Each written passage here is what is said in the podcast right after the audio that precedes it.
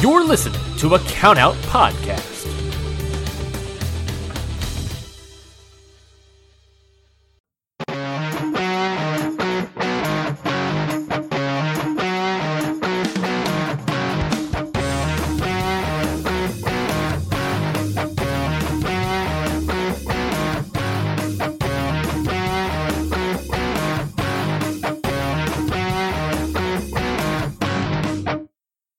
And welcome to Ring Post Radio. Scotty.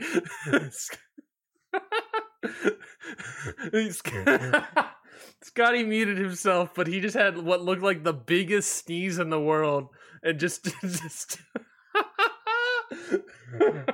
oh man, you like almost fell out of your chair. It was hilarious. Um, thank you everybody for joining us for Ring Post Radio. Um, thank you so much for joining us. I am your host Ryan Knightsey. With me, as always, is the Sneeze Master. Uh, not the Shock Master, but the Sneeze Master. He almost fell out of his chair. Scotty Edwards. Scotty, you look like you're still recovering, so I'll give you a moment. Uh, still recovering. Perfect.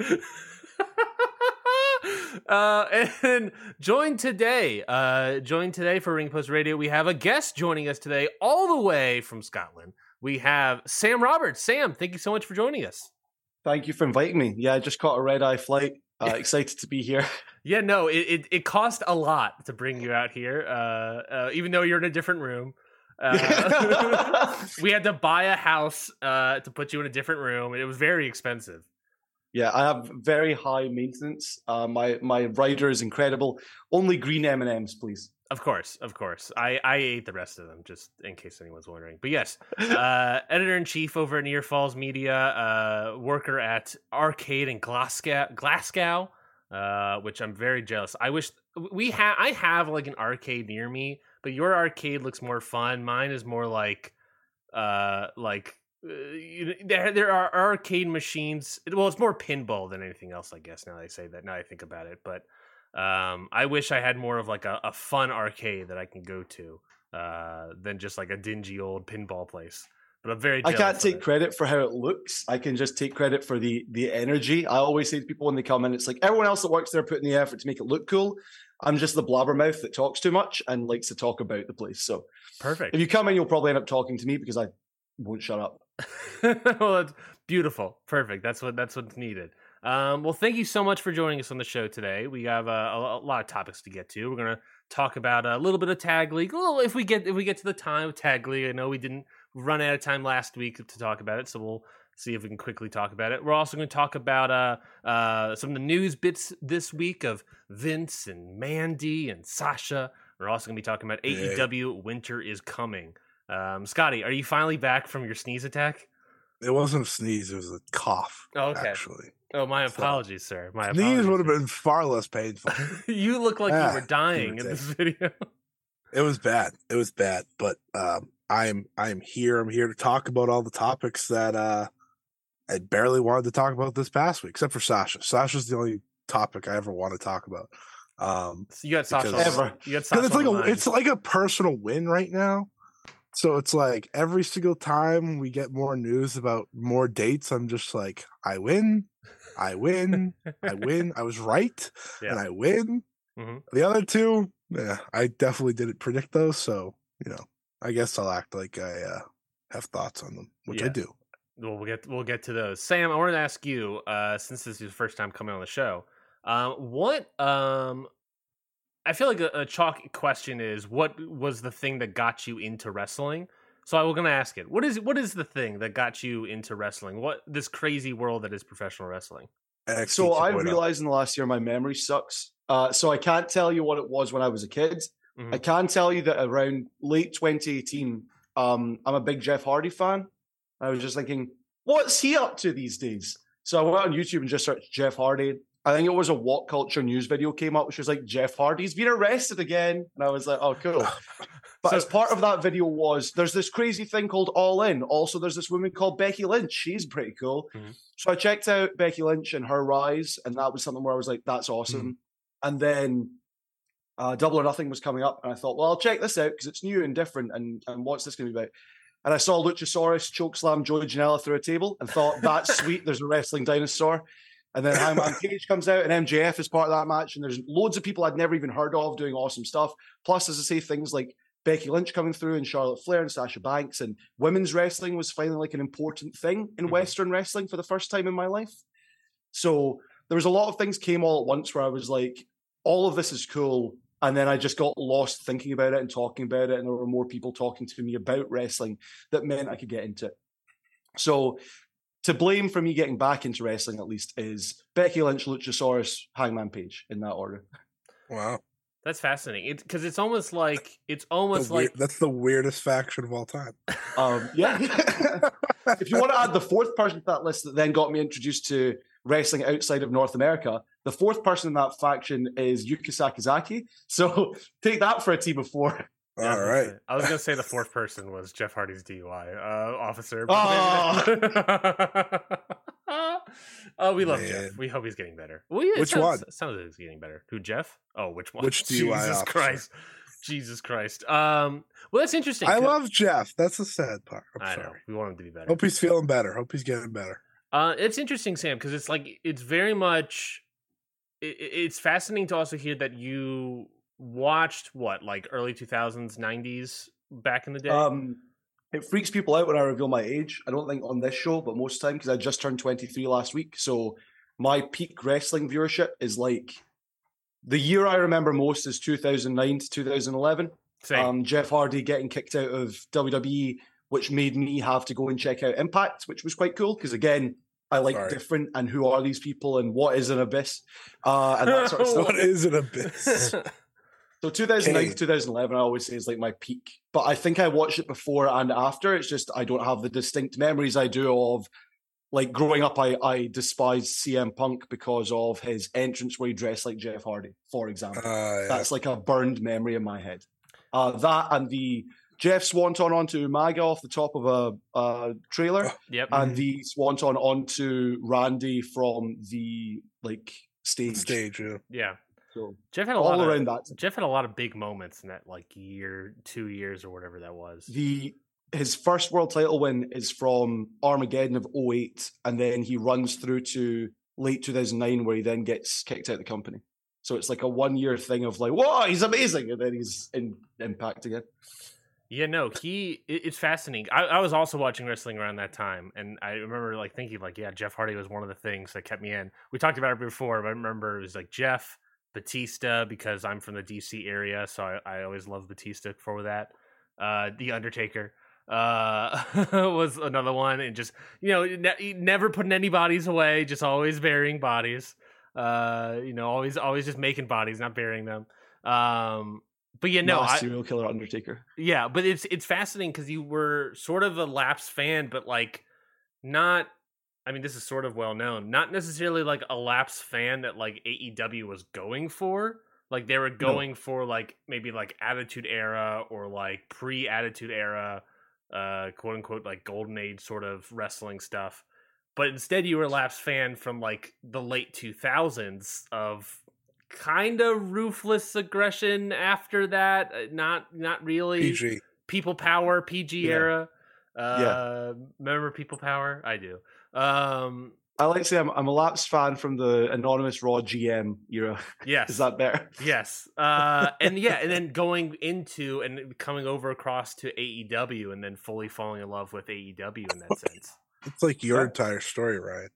in, in a lot of ways it, I, it, it, I got in before aew it was really new japan that got me in and That's watching true. But you're an AEW freakazoid. So I am a have freak. with- I am an AEW freakazoid, so that's that's fine. But it was like for me, it's a similar thing where I was watching wrestling in the 08, 9, 10, 11, 12. I got out of it right as the Shield were entering, Yeah. which is it was the Shield entering and Daniel Bryan getting the big push, quote unquote, big push into WrestleMania.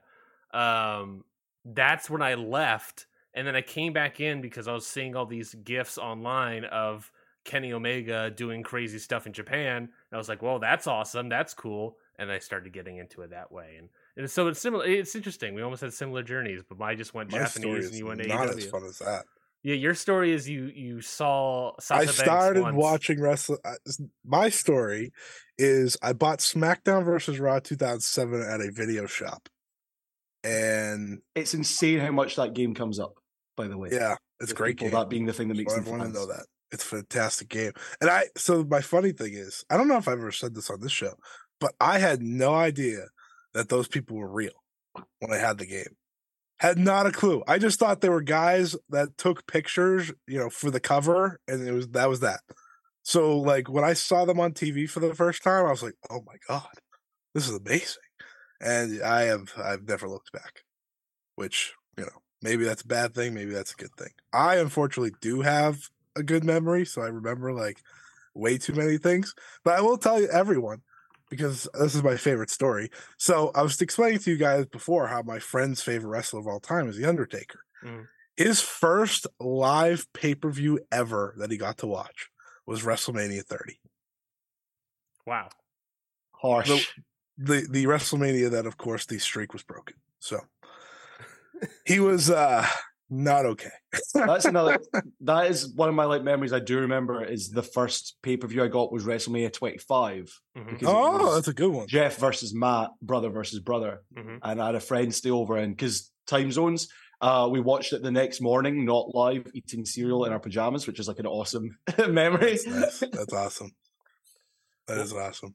But yeah, this is. I feel like this is not the point of this show. Is to talk about our wrestling memories. I'll happily do an entire podcast with you guys about how Jeff Hardy was sweet in 2009. But I'm here to help you get your format on track. Let's go. We've got things to talk about, people to say, words, He's better, anecdotes. he's better than us on that one. Come on, Ryan. I mean, I, I was about to transition to it, but I, you know, I think I just will let Sam uh, host the show this this this week. uh,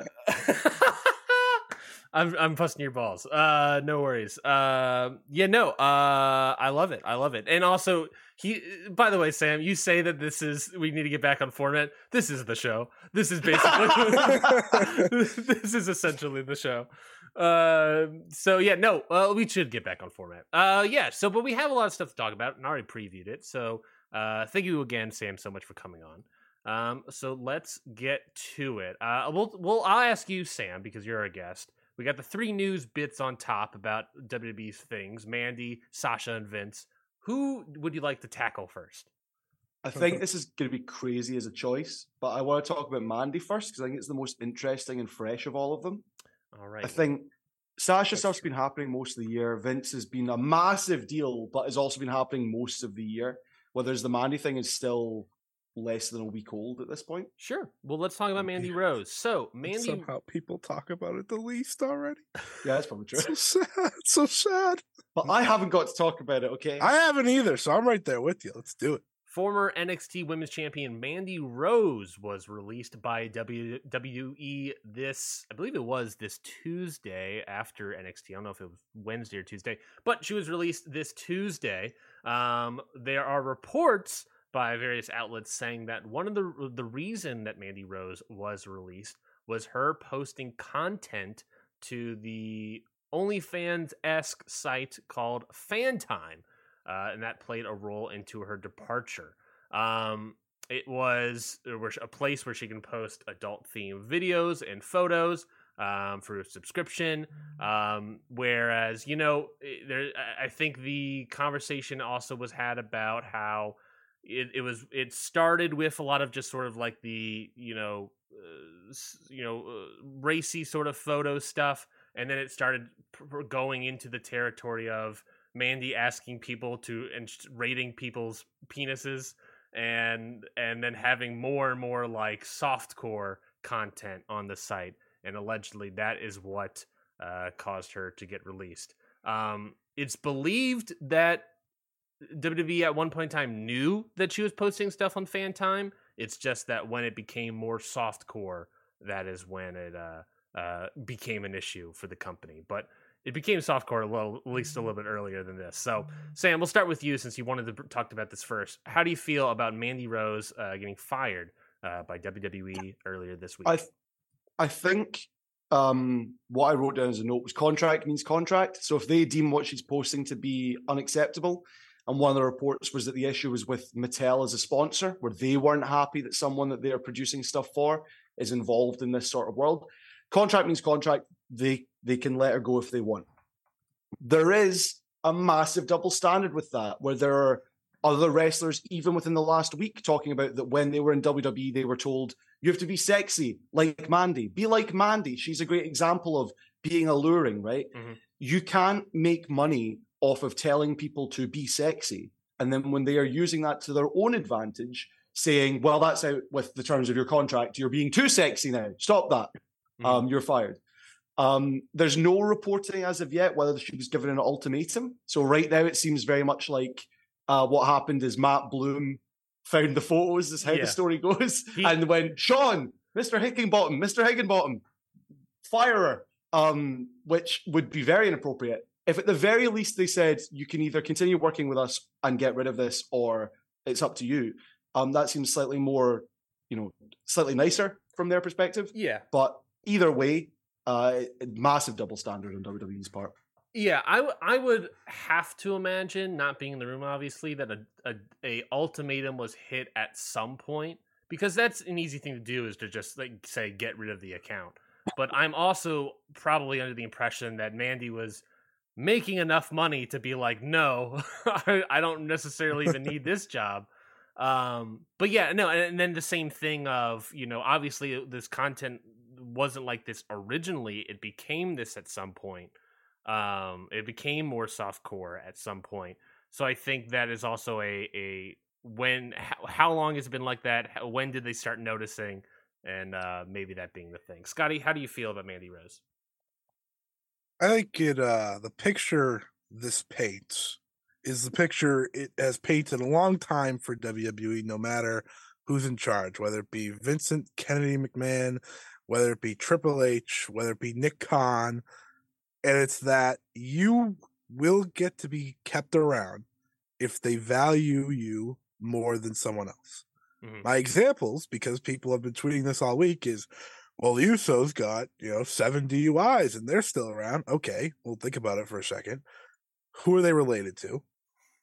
What value do they bring compared to the NXT Women's Champion to them? To them, not to, you know, the person watching, yeah but to them. Who's more important? Roman's cousins or, you know, Mandy Rose, who didn't do much of anything until she was brought back to NXT. And, and Um, even then they moved her down to nxt uh, Right, And even, roster even then, the thing I saw mentioned this week by I think Hollywood Hangman Pierce was that the only reason she was moved to NXT is because she's unvaccinated. Yeah. and so she couldn't Mm. travel with the rest of the roster. Right, and Mhm. that's a good that's a good point. And but that but again, that I think that brings up the point of it's all about how they value someone. If they valued Mandy Rose to a point where you know she's making them money and you know she's a big star in terms of the main roster, you know she's, she's probably kept around truthfully because that's just what happens. I mean, we, we you know m- reportedly Matt Riddle is in um is what is he doing? I don't know. He's in a right? He rehab facility. He's in rehab. After he was um, given the same ultimatum that Jeff Hardy was given, Yeah. Ah. case it's come up again, of either you go and get support with this or you're fired. And Yeah. so he said, "I'm Right. going to go and get support." So there you go. Like they gave him an ultimatum. Now maybe they did give Mandy an ultimatum. We like like Sam said, we don't know that. I'm sure they did. But if she's making more money doing that than showing up to NXT once a week in Florida, and she prefers to do that, then you know, go ahead, go do that. it's less That's fine. bumps it's less bumps for Right, sure A lot less Well, bumps. it, is one bump but maybe you know that's that's a different story I don't. All right. Um, but but to me, it's like I think the double standard thing is right, but I also have to remember that this is a different um regime than it was when that was the standard, right? Yeah. The be sexier, be like Mandy Rose. That was the Vince McMahon regime. We mm-hmm. are in a new regime now where they are trying to I wouldn't say PG it up necessarily, but the moment a sponsor comes in is the moment everything changes. We saw that with the fabulous Moolah Battle Royal, right? Mm-hmm. Snickers got angry. They changed it instantly to the Women's WrestleMania Battle Royal. Yeah. Right. So if a sponsor comes in, like I get it because to that for them, that's them making money.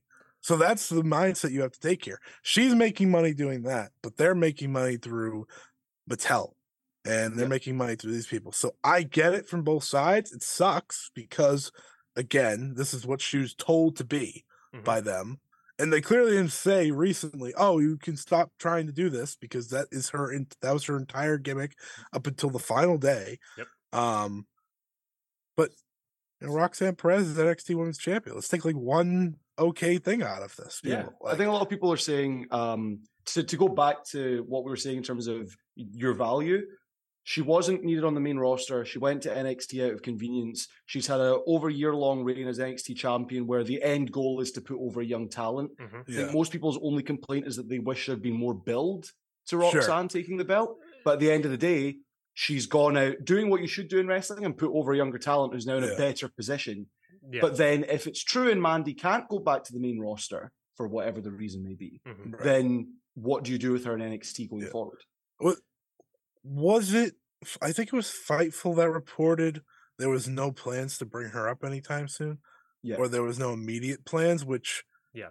speaks a lot to what you were talking about is that the other two in toxic attraction have been getting tryout matches Mhm. so clearly she may have never been going up so again Mhm. to that value point it's like all right well if we weren't going to bring her up anytime soon it's almost like it's almost like they were f- looking for a reason to I, Mhm. they weren't because they had her as champion yeah. but I it wouldn't be crazy if they were looking for a reason because of situation like that. Well you know we don't need her in nxt but we also they truthfully they would have needed her on smackdown because at least she was a person that got reactions but it is what it is at the end of the day. I i think it, it's a sucky situation but it is a it's a very wwe situation if you know what i mean. I want to bring up the two points, and that is, I definitely agree with you that, or you guys saying that.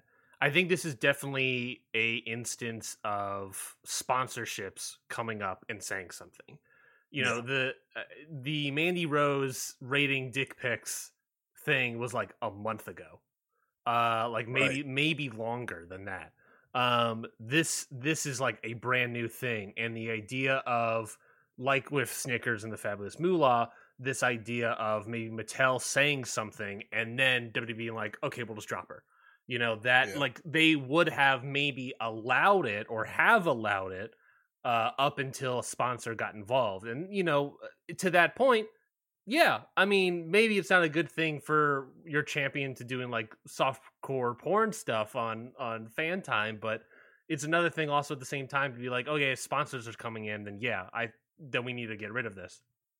The second point is, Scotty, I just want to verify your you believe that uh not only do you probably want to see it, but that we that Roman Reigns could get away having an OnlyFans is what you're saying. he probably could And and you would want to subs- and we all want to subscribe to that. You know, I want to I want to is you see see that- what I want to see see the big that dog. tweet that was like, um, "Oh, we finally know what Mustafa Ali had to do last year. He should just get an OnlyFans to go crazy." Yeah, yeah. yeah, I did see that, and I think the the thing with this is like one, good for her that she not only you know stayed by her guns because she's probably making more money that way, but she's raised the price since then. I've read, Yeah. and I was like, that's very funny. I think it- Um, twen- from like 25 to 45 or something like that. yeah, good for her. I, I mean, I, don't, I mean, I don't know that. I don't know that number. I don't know what you're talking about. But two, I think this is a slippery slope for them now because if someone wants out of their contract, what's stopping them from doing one little thing like this? Yeah. Right? It it does bring into question something like that. But I mean, we're we're gonna we're about to be at a time if a certain old man comes back into power, everyone's gonna walk out. So this is this might be the least of their problems at the moment. well, that seems like a perfect transition to a certain old man. Uh, thank you, Scotty. Uh, welcome. let's talk about Vince McMahon. Uh, Do we have to? I'm so done with this old man. so You're the one who did the transition. I don't. Yeah, I- yeah, well, yeah. I because I knew we were going to, but Yeah. it was a good transition. I felt pretty good about it.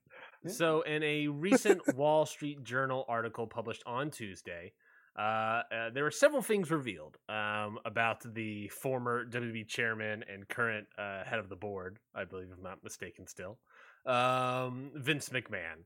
Um, the I think the big thing that's sort of getting walked over a little bit is that uh, there are new uh, legal actions being taken towards Vince McMahon. There is Rita Chatterton, who was a referee for WWE back in the 80s, I believe, 90s. Uh, one of the first First female referee in the company's history. correct um, and a incident involving Vince McMahon and her back in 1986 um, where she is asking for 11.75 million dollars in damages uh, there was also a, another this is actually a second time where a Vince McMahon's attorney received an email from a lawyer for a former spa manager who said that Vince McMahon uh, assaulted her at a California resort in 2011. This is a second spa resort spa uh, manager that has come forth uh, about Vince McMahon, which kind of gives credence to the first report about that as well. Um, and so they are also asking for a, a damages uh, in regards to Vince McMahon. So we have two, not really new because Rita Chatterton has been well known, um, but also at the very least a second spa manager thing. We have two new things for Vince McMahon. But while this is also happening, while all this stuff is still happening, uh, according to the Wall Street Journal, uh, Vince McMahon, for some reason, uh, that he believes uh, that he was giving uh, wrong advice, bad advice um, from those close to him, uh, and thinks the allegations would have all blown over if he didn't step down. So it is believed and is noted that Vince, McMahon has told people that he, quote, intends to make a comeback to WWE. I am fascinated by the thoughts of this man. Uh, that thinking that this will all be over. I, in some ways, sure, the stocks didn't take as big of a hit when he left, but that's probably because didn't they go up? They went up slightly, but uh, the, the idea that they would have taken a big hit. And yeah, I, I can see that and being like, yeah, oh, I shouldn't have left because the stocks didn't take a hit, but they might have taken a hit if you stayed. So just, I think this is if you walk back in. They might take a hit if you walk back in. I think this is a, a bold thought process from old Vincey. So Scotty, since you transitioned us over here, thoughts on uh, the two new reports uh, about Vince's alleged um, miscon- sexual misconduct, uh, and then also thoughts on Vince trying to get back into WWE.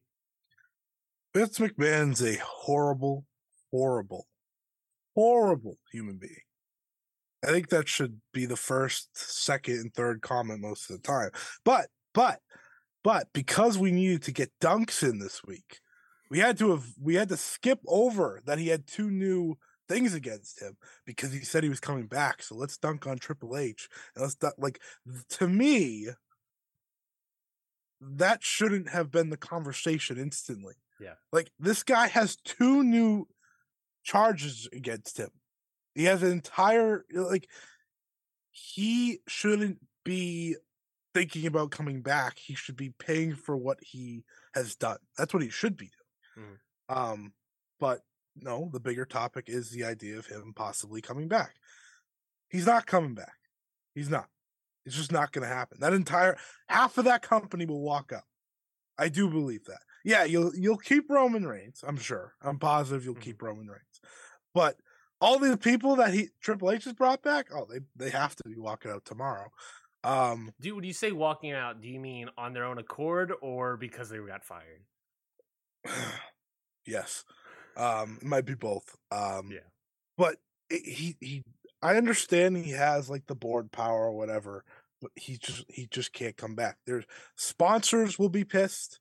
Like there is a there is so you want to talk about the sponsor. I was going to say talk about a double standard. Mandy Rose, the sponsors are going to be like, no, we're, we're not doing this. Yeah. We we aren't. We're not doing this. We're not having this guy who's in the news every few months about legal, you know, sexual assault and someone someone commented on one of my tweets is like, well, the, it was all um, it, it, everything was fine. Like it, it was all agreed upon. I was like, what? What? what what are you talking about? Did you read any of these? Yeah. And it's like it's just bad. Yeah. It's just all bad. I'm sick of hearing about Vince McMahon. I want this old man to leave the news. That's what I want. Yeah, I mean, yeah. Like the lawsuits and stuff keep coming out and keep burying his name. Go right ahead. I hope everyone gets. I hope everyone that he's affected gets the right treatment and gets their money or gets their because listen, he's done a lot of bad things. We've always known that. That's the problem for me. That we've always known Vince McMahon has done bad things. It's just this year something was finally done about it Mhm. to get him out of power and out of a top position. The, If he that comes- something being the company finding out he was taking money from them. Yeah. Right, Not exactly. not any not any No. sort of social well being and positivity, which is why I would disagree on the idea of people walking out of the company.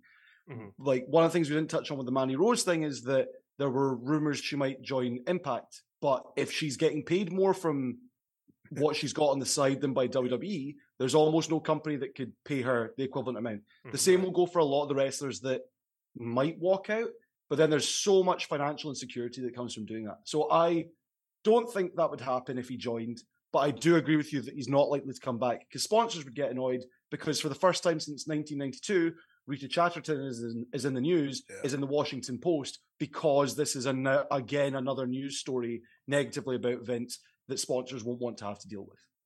Yeah, I mean, I The would definitely sponsors are so. always the winners here. Yeah, I mean, they WWE at the same time is like they are. You know, they did. I think that's a great point. Is that this has been happening for decades, but it's not. It it hasn't really become like a thing until money was taken directly out of the company's pockets, directly out of their coffers.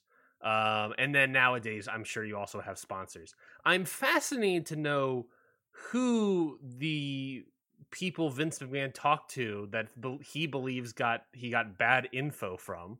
I think that is a, a nugget of information. Triple H. Yeah, I don't know. It- it's I mean Triple H. I think is a good suspect.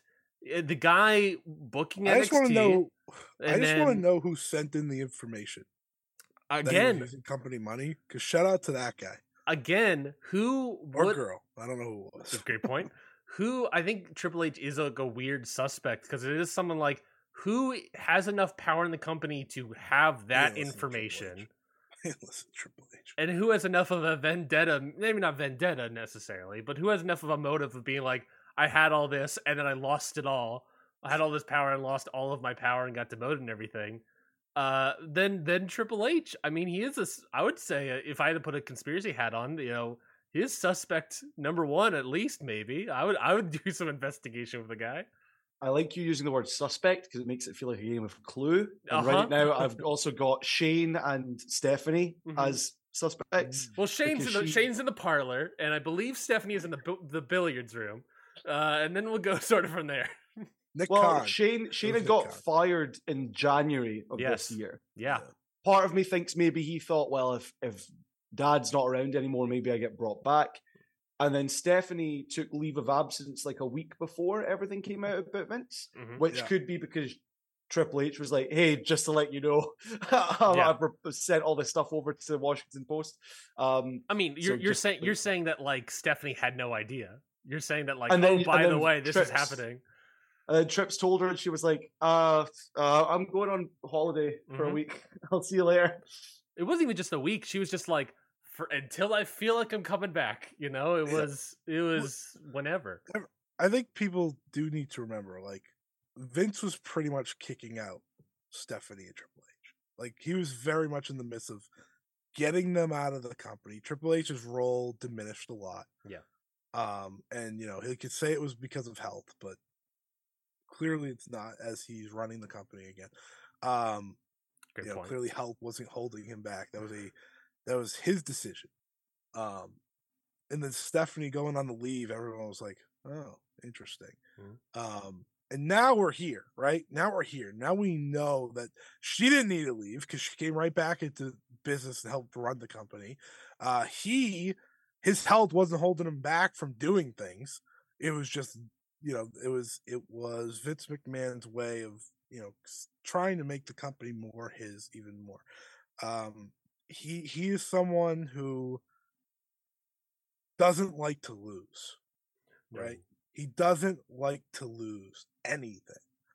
So to him, he's probably sitting at home like, "Oh my god, I should have fought for this. I should have stayed. I should have never stepped down. Mhm. Um, He's also probably bored out of his mind. oh, he's absolutely is. I mean, this is a psycho man that was on the road for fifty years, right? Texting people Like, at four in the morning. Hey, I got an idea, pal. right? Like he is probably absolutely bored out of his mind. But in a lot of ways, I think he also probably just hates what Triple H is doing. So that's probably half the problem too. Like Well, he is such a this is I want my way or nothing. Yeah. And that's always been him. That's the reason WWE television has sucked for the past decade. Yeah. Plus. Um so It's the funny- fact Go ahead. Ahead. I was gonna say is that it's funny that you say that like WWE television has sucked and that he wants power again, and it's you know he's blaming Triple H and all that stuff. It's it's interesting to note that this report comes a day after Monday Night Raw has like one of its worst ratings. Mhm. Uh, well that's just in- TV too. Well, but it's like it's like the Triple H ratings pop has gone down to the point of he's do, starting to do worse numbers than Vince put up. And it's Yeah, if I you're mean, still the if you're still the football board of the company and you see this, you're like, we need something to to fix this up. And what is Vince like doing more than putting himself on television to help get a ratings pop?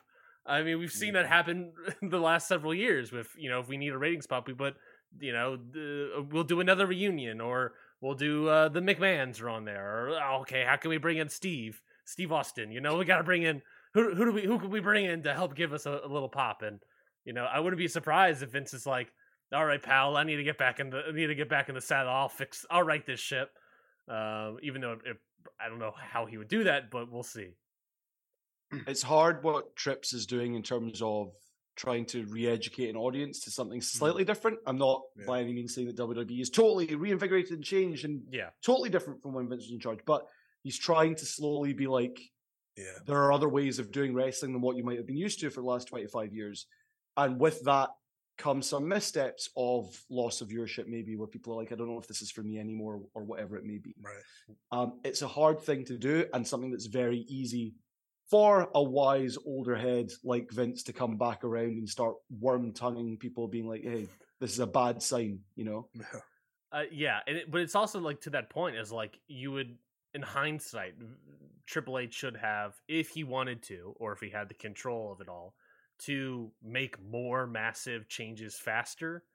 I, I Yeah. the point of losing, you know, that sort of hardcore wrestling fan person is starting to pass by him. It is, if not, has already passed him by. Of he that ability of like, oh yeah, going out there and having a 30 minute classic match, you know, four star match out there, and you know, doing that, you know, every single week or whatever, you know, that it's starting to pass them by at this point.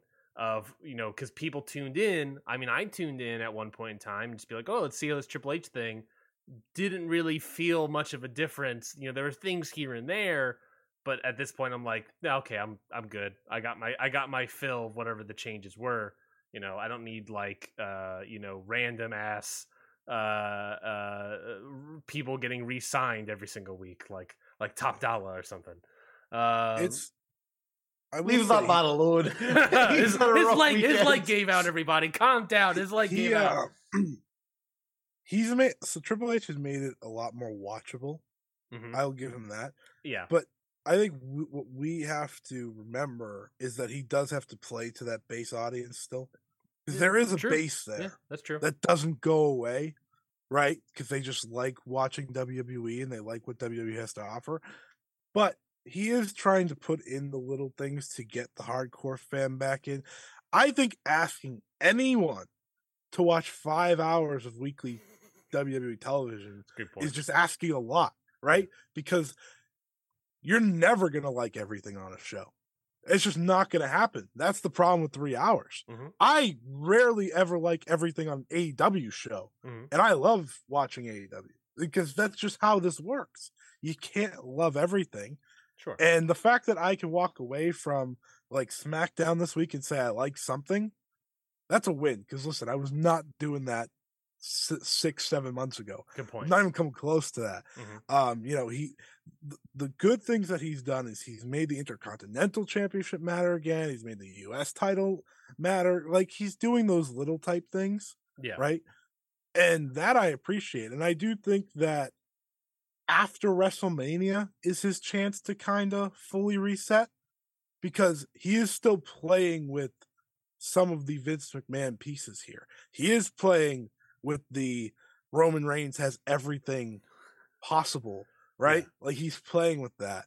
And he's made the best of it. He's he's rejuvenated that with Sami Zayn. Mm-hmm. I don't think anyone saw that coming.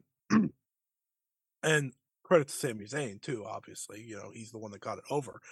But I have given sla- no, don't get me wrong. I don't know why he signed everyone back. I think that was more of I feel bad because I brought you into the company originally. Yeah. You got released during COVID, and now I'm bringing you back. I think that's what it is more than anything. Mm-hmm. The fact he's disappointed with some of these people, as reported this week, not a big shock. All right, not a big shock. Um, it's real tough but, to see that. And I, I, am joking on Top Dolla, but it's real tough to see like Vince being like, "I'm upset by a couple people," and then the next Friday have Top Dolla do an awful yeah, Tope yeah. Conillo over. And it's like Triple H hasn't done things that I believed he would do. Like Johnny Gargano's a background character. Mm-hmm. The moment he walked into the company, I was like, "Oh, this guy's going to matter." Hasn't happened, right? Hasn't happened. He hasn't fully embraced his visions yet. I think which has started the conversation of like, I mean, Bruce Pritchard still there, Kevin Dunn right. still there. There's still a lot of Vince yeah. there. Yes. Um. So it is a matter of what he does and what he doesn't do. Um. You would think he brought Bray. He brought Bray Wyatt back, so I think uh maybe maybe Vince might be right. You you would think kidding. I'm just kidding. I'm just kidding. You would think that I guess the question there is that if I watched Tri- the Uncle Howdy thing this week. It really it's really staying with me. It was really bad, guys. He's the only one that Triple H is still happy with bringing back. Uncle Howdy. Uncle Howdy's his high point. Yeah. um, you would. I guess the thing also there is that you would think that if Triple H had more power, Bruce, Kevin, Dunn wouldn't necessarily be there, unless you know, unless he wants them to be there but you would think he would bring in people that he really liked working with, like Road Dog or I don't know Ryan Ryan Ward. Is he still there? Remember that guy? Yeah. Um, I know. I know. Road Dog's back. Yeah, Road Dog's back. who's uh the uh Who's the TNA guy he brought in? TNA. Jeremy Borash. I think that yes. that's his guy. Yes. JB's back. Yes. Well, I missed that. yeah, yeah he's back. He's um, the Evolve guy is back. Who did the Twitter Spaces Evolve guy? Uh, why do I forget his name all of a sudden? Oh, uh, Gabe. Gabe Sapolsky. Yeah, yeah. Yeah, he's, he's back. back. too. He's brought back a couple so people, but he's kept but some are still there. So it's only he's only been able to bring back enough of his team to make yeah. changes, but it hasn't been a full regime change, I guess. Um, let's move on and talk about Sasha Banks. So uh, last week we had a lot of great point. We, we had a lot of uh, uh, not necessarily rumors, but like getting to the sense of we're heading in this direction. And I think this week we've really finalized this is happening. Sasha Banks, we got it confirmed from, I believe it was Fightful that confirmed Raj Giri's report from June yeah. that Sasha Banks is officially not with WWE. She is a free agent, but part of her contract thing was you can't wrestle until January. So all that is backed up. She's we know she's no longer a WWE contracted wrestler. We also know is she has a deal on the table with WWE. Obviously, um, they're still still trying to get her, but that deal is financially not what she wants. Uh, the, the report saying there is that she wants to be on the same level of pay with uh, uh, Becky Lynch and Charlotte Flair, uh, and they're like, no, no which I think I, I, would argue she should actually get more than the two of them. Um, but that's my argument. Um, she has that.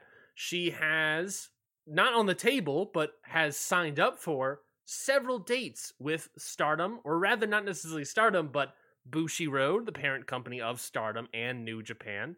Uh, it was uh, uh, she did apparently talk with Rossy Ogawa at some point over Stardom, and Rossy was like, I don't got that kind of cash. I'm sorry. uh, and then of course, my man. and then and then he's like, Bushiroad, help me out here. They helped him out, and I think that's knowing.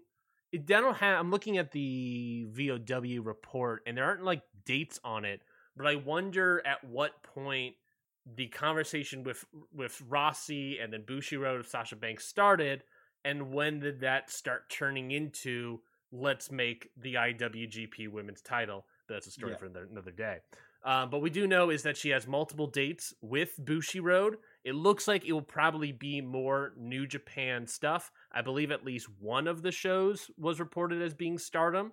Uh, I believe Yeah, if Scotty can, big show in April. it's the big show in April. Um, what is is and I quote from Dave supposed to be their biggest show in history. Yes, yes. So there's also, um, if I'm not mistaken, doesn't uh, isn't there a show with Stardom wrestlers in like California next year or well, something? I mean, the Stardom wrestlers aren't announced yet, but there is Battle in the Valley. yeah. so I wonder if there, there's also potential that she could wrestle at that show. Sure. that's the discussion as well. Um, but yeah, so it looks like that Sasha Banks is officially heading to New Japan, heading to Stardom, uh, and then there's also the uh, the nebulous of heading to maybe like AEW or other places because there's NWA. uh, NWA, of course, Billy Corgan, you know, big fan. Uh, she loves the Smashing Pumpkins. Uh, but uh, yeah, the, the nebulous of the LA Forum show that uh, that you know they're they announced before the Sasha Banks news really broke, but uh, they talked about a little bit more on Rampage this past week, which I thought was fascinating. You know, having Saraya out there talking about it, and then oh no, what color do we put behind Saraya? Purple. I don't know. Let's just do purple. You know, that's just a color. I don't know. Uh, there's nothing there, but maybe there's something. Um, yeah, no. Uh, so Sam, what do you think? Sasha Banks, no longer WWE contracted wrestler, contracted with New Japan and, and Stardom, and uh, maybe heading all over the place uh, next year, 2023. Here we go. I think good. Um, I think good. That's my answer. um, I think Meltzer's thing was that there is no way that New Japan and or Bushiroad could match the contract that she's already turned down from WWE. This was before Yeah. she then said, or or it came out that she wanted to be paid the same as Becky Yeah. and Charlotte, Yeah. which is an even more interesting wrinkle to this because it shows just how much money WWE seems to have. yes. Um, And even then, people argue that WWE wrestlers are underpaid. yes, yes. Well, it depends on where Well, you they are. are if you like talk about how much they bring in compared to Mhm. what, If they're a, a Other bit for a billion dollar sports. company, yeah, yeah. yeah. Um, his point was New Japan would need like a secondary person to be involved in order to make the contract work, which is added to the speculation of the AEW thing. I don't know if if Bushiroad's inclusion means that they wouldn't need a second person if you're just talking purely the finances of New Japan. Mhm. Um, but possibly still, uh, as Scotty's saying. So there's the chance that it is an AEW involved thing. Obviously, no one will know for sure until January 11th with the the LA Forum show. Yep. Um, if she's going to be involved there, the New Japan stuff, yes, is confirmed that stuff is going to be happening there for sure. Um, I don't think it's a stretch to assume that the IWGP Women's Belt came into play because of this. Yeah. Um, I do think that's a very convenient excuse to sort of be like, from Bushiroad's perspective, I'm assuming they see New Japan as the bigger promotion to Stardom. They maybe think if we're going to invest all this money, we're not putting her on our, for argument's sake, B promotion. Not Mhm. fair in Stardom, but maybe how they perceive it. So we need an excuse to put her on New Japan. So I'm very excited for Sasha and Friends, which will probably be what the show is, where it's all New Japan matches and then the one Sasha match against somebody from Stardom. Yeah. Which will be kind of sick, to be honest. Yeah, no, I, I'm very excited about that, and it, it- that also all goes into the, the reports of that Bushiroad is pushing Stardom huge. They there was reporting saying that I don't know who exactly it was from, but there's reporting saying that uh, Bushiroad sees or believes and sees that there is a hole in women's wrestling in the states, uh, and believe that Stardom is the hole that can be filled there, uh, or Stardom can fill that hole. Um, I think part of that interesting, though, and going back to money talks, is the reason that Mayu Iwatani turned down being IWGP Women's Champ. The whole reporting that they hmm. wanted her to be whoever gets that belt to be like a touring champion of the US, and so she asked to be paid more in exchange for that, and they said no, we're not going to do that. So that that adds another wrinkle to the financial discussions and and what they want to do pushing into the US market, etc. Yeah, that is that is very interesting. Uh, Scotty, I know you did a, a whole podcast about Sasha Banks in Japan. Uh, and and- but do you have any other insight that you want to talk about with uh bring, want to bring He's up got here? more victory laps to take. Yeah, yeah, I, I, do, I do. But I think I think it's interesting this week that like how many people are like, I can't believe they weren't willing to pay her as much as Becky and Charlotte. And I was like, time out, time out, time. out. Have you watched them book this company for the past five, six, seven years? Have you seen how Sasha Banks was handled? Yeah. Isn't that shocking? Isn't that shocking? Because it's it, to me, it's not. Yes, is she a ratings draw? Absolutely. Does she do as good business, if not better, at times than them? I think so, based on everything we've ever heard. Mhm. But they, but she's not their chosen one, and she never has been. Yeah. she never has been their chosen one. She, it took six title reigns for her to get a successful title defense. It took three, like it took like three years for her to get back into the title picture. The only reason that she was in the main event of WrestleMania is because her and Bayley saved their asses during COVID. That's why. And I also just want to Not- point out that they didn't put her back into that picture until COVID, which Right. where it didn't quite was no matter as much. Right. But they and, and Sasha to me is no doubt, no doubt in my mind. I thought she was their biggest star Mhm. in terms of just her presence, the way she carries herself, ratings. Like there is stuff to back up that she was their biggest star. We've been talking about this for months. She was a bigger ratings mover than Roman was at one point in time. Yes, exactly. She was the needle mover. So take that, Roman. um, and I like Roman, but but I think the more important thing now here is is looking towards the future. I don't want to talk about Sasha and WWE. Will she end up there some back there someday? Honestly, probably. She probably will. But for now, for now, she needs to go be the greatest of all time, like she calls herself. I vividly remember the Stone Cold Steve Austin Broken Skull sessions that they they had together Mhm. and she kept calling herself the greatest and she wants to be the greatest. Well, listen, Sasha, if you want to be the greatest, then guess what? You're doing the right thing. You're going to the place that's going to challenge you to be the greatest. I think she's the greatest U.S. women's wrestler of all time already. I have said that multiple times. I do think she is that. In terms of in ring, just delivery, I think she is phenomenal. But she needs to go challenge herself now. Challenge yourself. See what you can do outside of WWE and go challenge yourself against the very best women's promotion in the world. There's no better place to do that. That's why she went calling to Rossy Ogawa first. Like that's that was the biggest thing I noticed. It's like oh so she wants to do this. Yeah. obviously she wants her money. She's not going to do it for free. And you know she's she's a star. Go get your money we were just talking about this with Mandy Rose if you're going to get money go get your money however you need to get your money right?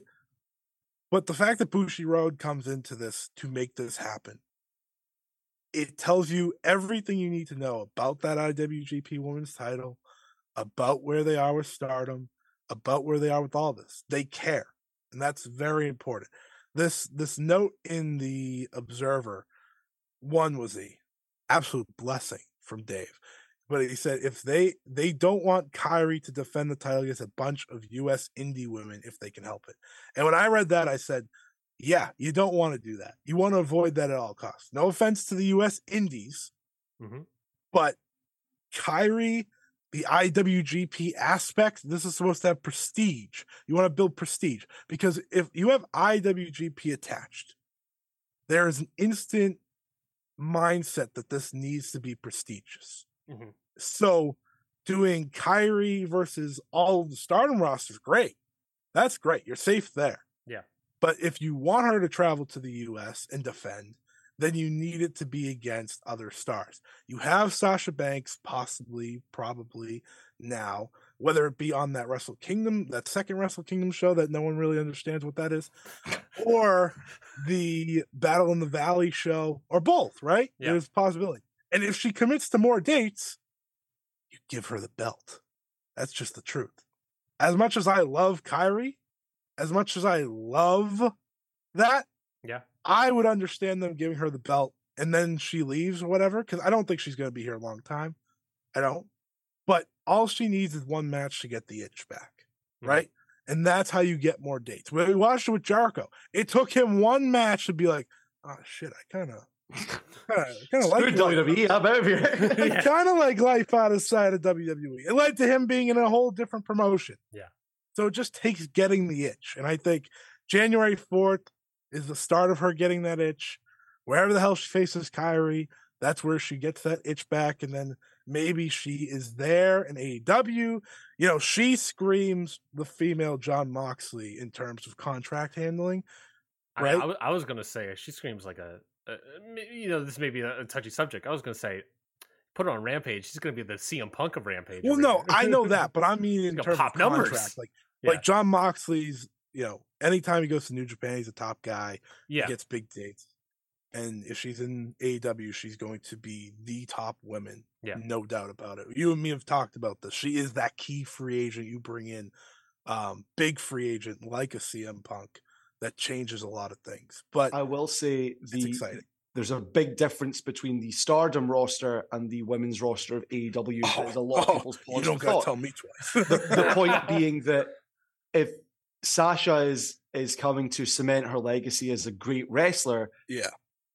That's the argument for a lot of people. Where it's like, why would she go to AEW? That's Oh. why a lot of people weren't going to AEW or, or were leaving. Right. Or for, for argument's sake, because what I was going to say when you were saying about uh, wrestling in the US, my instinct was to say, yeah, you need people like Sasha, or you need like the people from AEW to add prestige. Or my next sentence was going to be, or the women from Impact, because Impact is still seen as having, in many ways, a better women's division than AEW. And the Mhm. fact that I think that immediately is a bad sign for their development.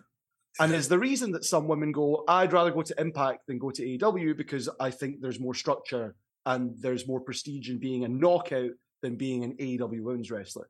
Yeah. And so is Sasha motivated by developing that roster and being the focal point, being the Jon Moxley, being the CM Punk, the people that bring this prestige and level to it that means that other people want to join? Or does she want to only go to places like Stardom where she can solely compete against the best and Mhm. prove that she is one of them? I, like Moxley is doing, where maybe he goes to New Japan and fights the best, and then he comes to AEW and he gets to be I think she needs a base. I think that's more why I say AEW. She needs Yeah. a US base. Um, I- I- and I that's think- the only company that's going to pay her the Mm. money and let her do New Japan. I think that she. I mean, I, I think sh- the argument it would be for both. I mean, you talk about Hall of Fame cases, right? I mean, having top tier, some of the best matches ever potentially with Stardom is there, and then developing that AEW roster is also there. That is a hole that needs to be filled. And because I completely agree with you, I think that the AEW roster is lacking in some aspects, and I think having a Sasha Banks type can really bring it over that hump. Um, and I think, and I, think, I can't speak for her, but I think that she uh, probably would like to do that. I mean, we saw at least conversations about that with the women's tag titles for WWE. Mm. Is that she wanted to sort of define that, at, leave that as her lasting legacy, and that kind of got uh, shat on uh, several times. Uh, so I think that if her lasting legacy, if she views her lasting legacy as let me uh, bring the use my star power to bring AEW's women's division over that hump and and and have them get more you know looked at more seriously and and and do all this stuff, then that's a legacy. That's a Hall of Fame resume right there. She's able to do that, have these matches in Stardom. She that, that's right there. She would be a a ballot Hall of Famer right there. I, I think that is Yeah. something that she could definitely do uh, and bring to AEW and definitely bring it up to be uh, get it over that hump that it sort of needs to get to at this point. It's it's almost there. It's Yeah, almost I- there. It's just I don't want to make it sound like we're totally negative on it because the only issue now seems to be presentation on the part of Yeah. the one match a week on Dynamite thing. If you want to go through the, the talent on the roster, including people who are currently out injured, like for example, Kris Statlander, Leyla Hirsch are both really good, and you've got like people like Tay Conti who's developed really well, Hikaru Shida, Jamie Hayter, Britt Baker for people love or hate her is like their star. So promo battles are good. Same with people like Jade Cargill. Mhm. There's a lot you can do there. Yep. It's just that it's not being presented well enough, and you need a Yeah. star to justify maybe. A- To and justify Sasha Banks getting- would undoubtedly be that star. Yeah. I mean, she she changes the game, I think. She and people aren't gonna like this. She is a bigger star than the majority of AEW's roster. Truthfully. Mhm, Like mhm. universally, internationally, that's just the truth. Yeah. Like and and that that is something I think AEW fans need to or will have to accept. and that's why they bring her in. Like she is the person you put on the front of posters, right? Like Mhm. that's big. That was a big thing back then. Like, oh, why is only Britt on the poster of the entire women's roster? It's like, well, they they haven't made any other stars. Yeah. Yeah. Um, now you know you see Jamie on there, you see Jade, but you know, I I think there is a reason to question it because, but that's why I think the relationship works is because yes, while she's you know trying to help AEW get to a certain level, she's also wrestling the best when she goes to Japan. Um, I just hope that she knows she she has to know this because she wants to be the greatest of all time. It's that it's that that really wins it for me is she wants to be the greatest. Yeah. She's Mm. always wanted to be the greatest. Um, to me, she has the best WWE women's match of all time. She has the best WrestleMania women's match of all time. Best main roster. Like I could check all the boxes for her. She has all that done. But now she's going to go and wrestle people who are universally in her league, if, if not better. Um, and that's exciting. I'm, I, I'm, I have no problem telling people that Mayu Iwatani is better than Sasha Banks. Oh, I thought you meant Fukigen Death. That's my dream match. That's awesome. That's also true. yes. That is that is what you know Ryan's hoping, and, and I I No, do I'm, want I'm, to play. I'm the in the game with- Saida camp. Let's get Saida. Oh yeah, same. Banks. Let's do it. Yeah. I will play the game with you guys because I feel like I play this game with everyone else that I talk to because you know this is the game I've been playing for months, years, decades at this point with Sasha Banks. It feels like is that so she's gonna have the Kairi match. Let's just assume that, right? And we don't know after that, but we know there's one Stardom date, which means that's one Stardom match. Mhm. Who is? it? Obviously. Who do you put against Sasha Banks? I mean, obviously Saida. I mean, I think she's undoubtedly the, you, you're the gorilla person in there. You, Saida, you know, bang her chest. Uh, or if not Saida, then super strong machine, whatever that the, the, gimmick was there. Super Stardom Strong Machine. yeah, whatever that was. Uh, yeah, no, I mean, it's I don't know. I don't know because you would think that on the New Japan shows, if she's wrestling on the New Japan shows, you have the biggest like you have Kairi, you have Mayu, and on the Stardom show, you can almost have like whoever. I mean, honestly, I mean, maybe not like a Saida for real realism, but like SLK is a lot of people's. Yeah. I would love. It- I, it's like those are the those are the two, isn't Yeah. it? It's Mayu and SLK in terms of like. I think that Starlight brand Kid. my big ugly tweet from the other day. I wrote a lot of tweets about Sasha within like 20 minutes, but uh that was the one I said. I said you have three options, I think. Mhm. You have Mayu as the obvious, you know. It's like oh, Yeah. The best against the best. Mhm. You have that Starlight Kid who they are 100% behind being their next big star. Not not and just Star. I think they're behind the Starlight Kid as the next Western Face. star. Yeah, she's the next face of the company, I Mm. think, in a lot of ways.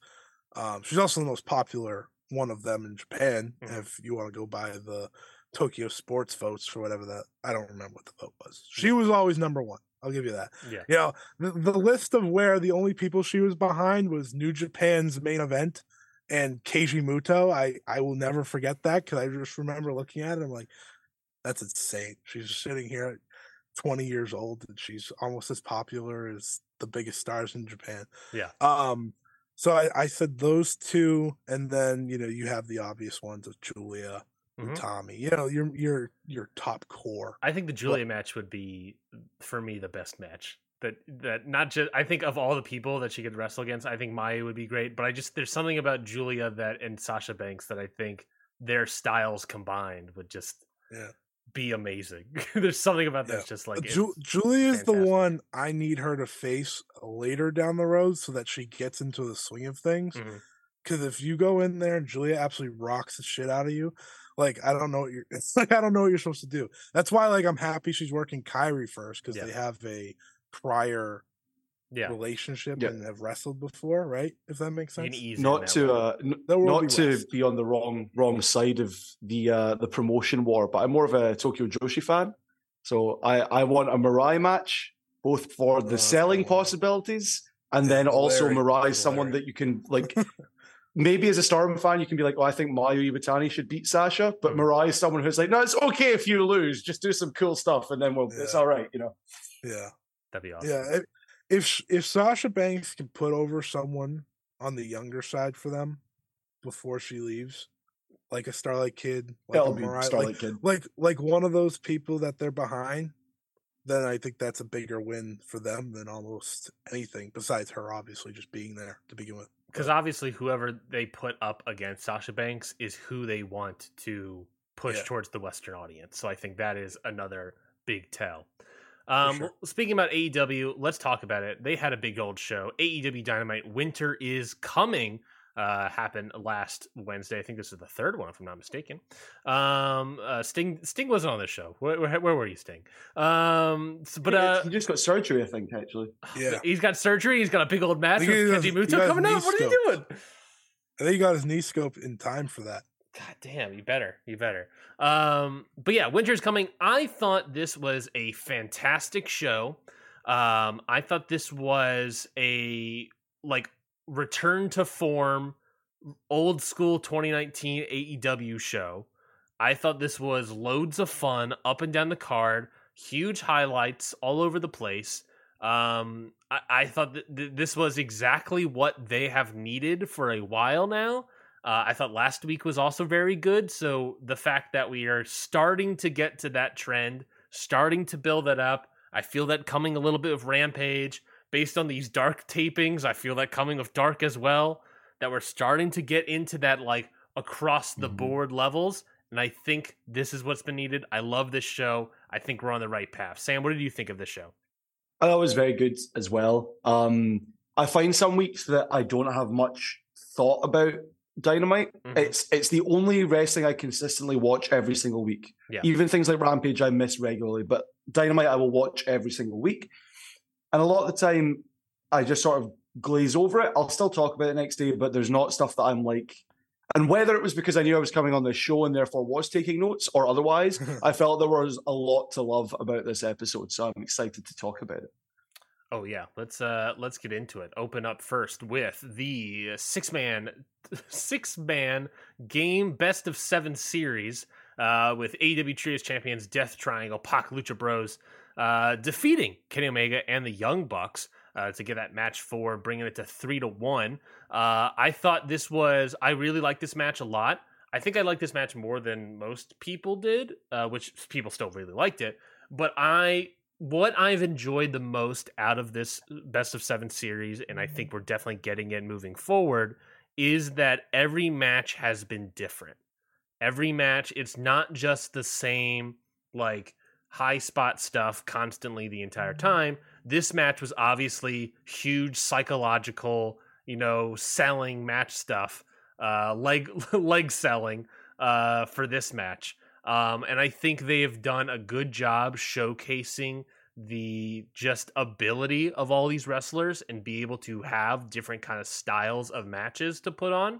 Um, and now that we're heading into no disqualification and falls count anywhere and and uh, the De La Muerte ladder es- Escalera De La Muerte match, I think we are heading down the line of just an all time like an all time best of whatever number series of matches, like an all time rivalry. Uh, I, I I've said this on the show before, but like Kenny wrestled like four matches, and according to my uh, notebook, he was suddenly my second favorite match wrestler of the year. And all I had was four matches. I was like, God damn! All because all of them were like five star, four star, four and a half, all over the place. Uh, so I, I think he just nailed it out of the park. Scotty, what did you think of this six man tag uh, that opened the show? Uh, had a very good story to it. I think that's the difference from the other match. Well, not the other matches, or Mhm. more so the previous, the not the first match. I'll say that first match had an obvious story in itself of them coming back and all that, but this had the story, you know, with Nick, and they had to, you know, wrestle from below, and it just worked really well. I do think, like in ring wise, it's like the weakest match but Mhm. that it, it was almost supposed to be in that respect. Yeah, which is why I, I think that it makes so sense. much. I get what you're saying. If that makes sense, it's like not, and I think people forget this. Not every match needs to be a five star, four star, three. You know, it doesn't have to be a classic. That's how you, that's how wrestling works. You got to tell stories, especially in a seven match series. You got to give some to you, you know, you got to give some to take some. It's like this this match being the way it was will make the rest of the way infinitely better Mhm. Because of the way they booked this, right? Yeah. Now you're going to work with the Nick Jackson foot thing. Now you're you have three brand new stipulations to work off of that's just going to change the dynamic of each match. And I mean, these six guys are just all phenomenal professional wrestlers. If you want them to go out there and have four, five, six star classics, guess what? They'll do that tomorrow. Mhm. But they know what they're doing because it's all working to the big final, you know, match seven. Because listen, people, they're not not going to do the ladder match. I hope everyone knows that by now that that's where we're going. Yeah. Um, but I think That's- that's, that's- why I enjoy this. the one like common issue with it that I'll Yeah. agree with. I Yeah. think it's absolutely fine to do steps the rest of the way, but just don't announce them all at once. I Wait agree. until after the next match is concluded Yeah. to be like, oh, match six is now going to be false count Yeah. anywhere. Like, just do it that way because Now you know. no one, no one expects a seven match series to go any less than seven. WCW somehow managed to make it go eight matches, which is an incredible feat. No one's ever expected it to go less than seven. But you need Right. to keep the the kayfabe trappings alive that there's a Yeah. chance that it won't go seven. And as soon as you go, there's stipulations for everything. That's like, well, you've you've shown your hand. Yeah. Just have a little bit of restraint. Let us know next week what the one after that's going to be, what the one after that, instead of just doing it all at once. Yeah. Um, and that does take out some of the immersion.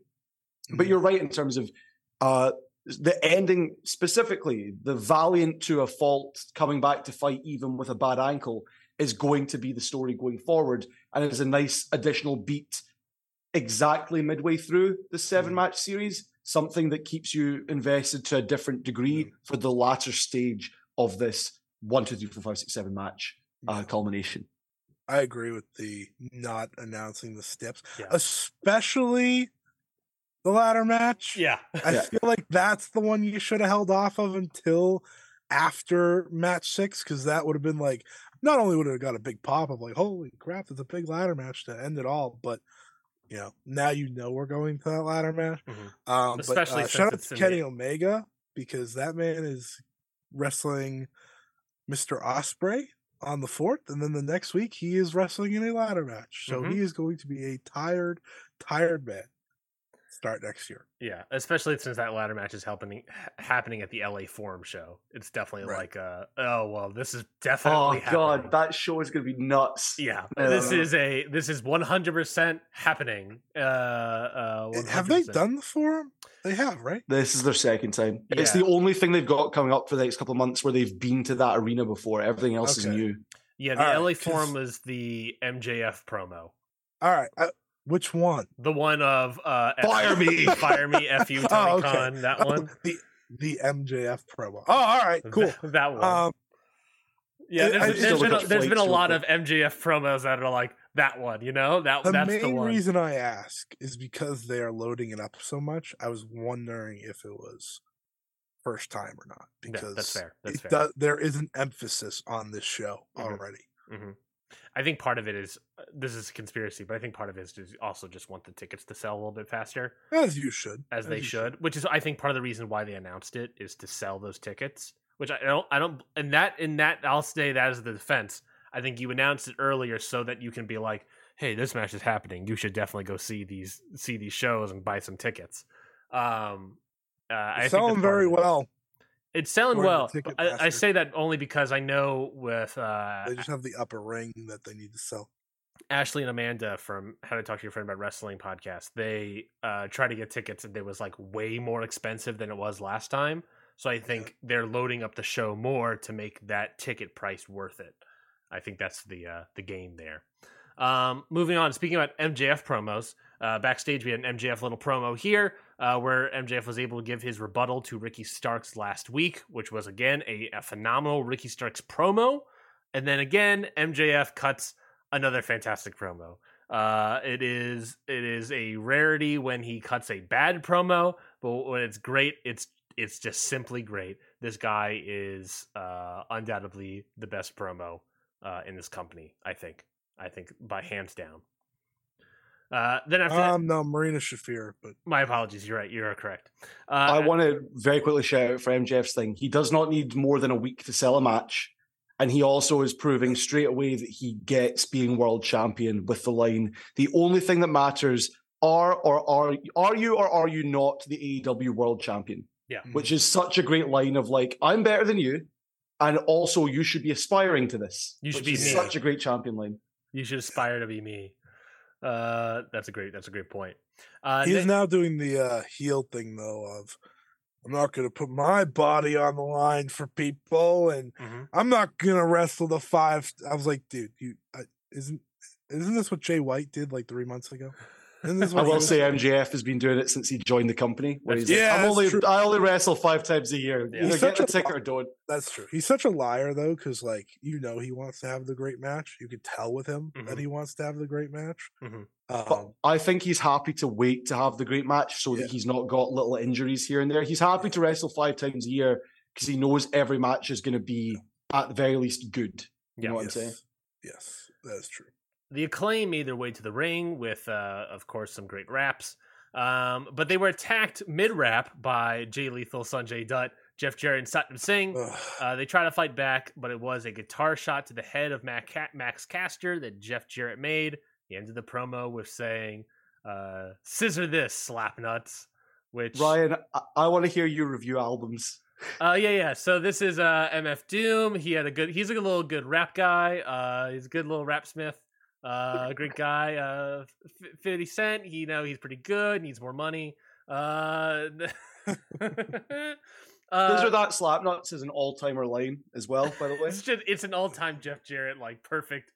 If I can sum up Jeff Jarrett, it's hey scissor this slap nuts. Uh, I think it's perfect. You know, but now, I'm not excited about what this storyline entails. I Like, I don't like where this is going. it looks like we're heading down the pathway of I'll say uh, the acclaimed versus Jeff Jarrett and Jay Lethal probably at the forum.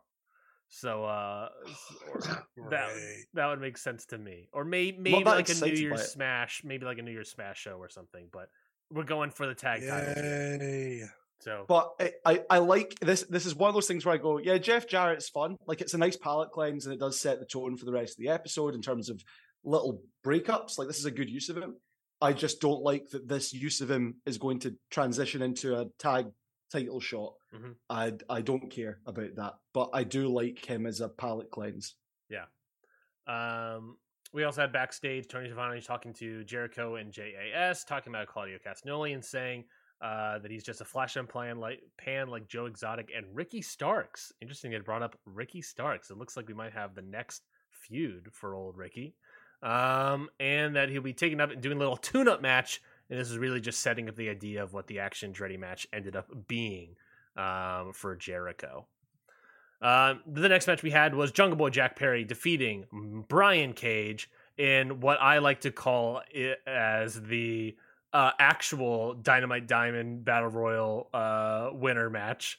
Uh, since it just became the title match, this was like, oh, we'll still have a match that represents the Battle Royal. Um, and it was uh, Jack Perry. I thought this match was good. I think it was very much like um, worked within Brian Cage. Brian Cage works way better with like these smaller guys, with like lucha style guys. Uh, so I think this match worked. It was pretty good. Um, and then uh, you get that. I thought it was also very funny to have the uh, Brian Cage tap out uh, during the match and then also get pinned during the match. Yeah, really, if that really sums up Brian Cage to me in this promotion. There was this. I don't know if this was on TV or like the commer- commercial commercial in uh, whatever it's called. Mhm. You get what I'm saying. Um, but Taz was absolutely ragging on Brian Cage. He's like, "Yeah, he kind of just likes to get his stuff in." You know, that's kind of his thing, and I was like, "That is so true. Like, that is exactly that is the Brian Cage match He calls to himself all "Get my Mister Get my shit in." Yeah, it's like I think that's why I don't always connect to Brian Cage matches because it's like, dude, you are you are an actual house. Like just wrestle like that for like five minutes. I promise you don't need to do the Lacey Evans install. Shut up. I I will never forget how mad he got about that. Um, I will say though that all that matters is that Jungle Boy and Hook are together. Yeah, post match, uh, Jungle Boy basically calls out. Uh, The women's Bill. demo was out, people. yeah, calls Just out, saying. calls out Big Bill, calls out Lee Moriarty, calls Big out Stokely, Bill. What a terrible name. gets beaten down and saved by Hook. So uh, we're getting a little tag team action there. Sam, what did you think about this whole segment? That angered me irrationally. Um, I will say women's demo will go up as well. This is the only thing that bothered me, right? I get that Hook's got this like aura, aura about him, right? hmm if he you're though? Big Bill, if your whole thing is like I'm a big dude that wrecks stuff, Yeah. why are you running from Hook? Why are you? There's three guys there. There's Hook. Sorry, there- there's Stokely Hathaway, Big Bill, and Lee Mor- Moriarty against Hook, who's coming out. It's three on one. Hook's an idiot for doing this. At the vi- like, I'm fine with Stokely Tell- being like, leave him, we'll get him another day. But Big Bill has to, at minimum, stand his ground. Yeah. He's like double the size of Hook in every physical way. Just look at him for a bit, and then if Stokely pulls him away, fine. But at least stare him down, because otherwise, I'm like, okay, why are Well, you scared so- of them? Yeah, that's that's a great point. Uh, and, or maybe more. I mean, that's a great point. But maybe the aura of of uh, Hook is just so strong that it just really destroys, really destroys Big Bill to his core. I, Uh, His I confidence can't is shot. He's like, I can't beat this guy. Yeah, I can't believe they gave Morrissey a name of like the joking name. It's like it's like if we called D- Batista Big Dave. It'd be like you know because people just say like Dave or Big Dave all the Yeah, time, like yeah. jokingly. It's like if they just were like, yeah, that's actually a wrestling name. I was uh, Oh. for my birthday last week. A friend of mine gave me wrestling coloring in book, but it was it was definitely not branded. So it had uh, Sasha Banks, and then it was Becky Lynch in her steampunk gear. Mhm. So definitely wrong. But every time Batista was in the book, it was his full name, which kind of really threw me. So it was like it was David Batista, and I was like, David, David why? David R. Batista. The the hook point was a good one though. It's like, and this has always happened with Hook. Like he shows up and everyone runs. It's like, why? I have no problem with the running. I have no ass. problem with the running. I have a problem with you think you can win one v three, and I have a problem with probably literally the biggest guy in the promotion being like, "Nah, I'll, I'll run." No, It would have made more sense if Hook came out with like a chair or something, you know, a kendo stick or some sort of weapon to just even the chain. odds. of that He thing. did, swinging he it. did come out with a weapon. His fist, Him, yeah, his his uh. his red No. rum.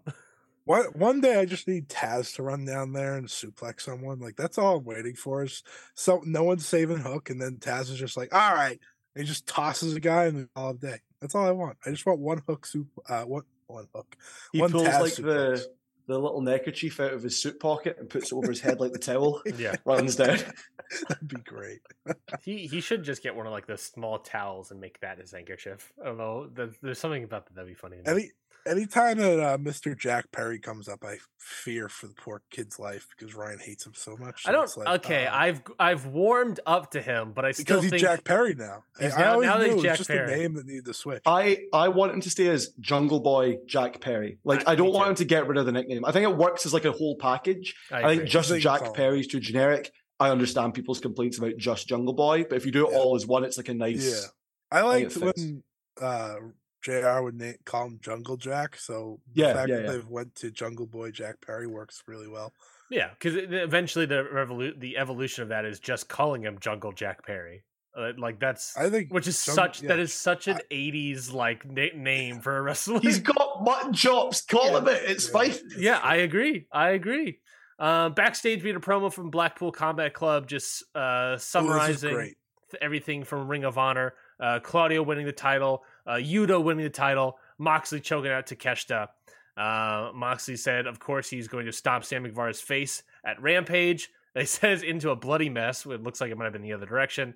Uh, and he also told Hangman Page he knows where to find him and told him to bring the Dark Order buddies if he wants. So just a short recap promo for Blackpool Combat Club establishing we're moving forward. We're past all the William Regal stuff. We're moving on. We've won titles. I'm gonna beat up Hangman Adam Page. Just moving forward.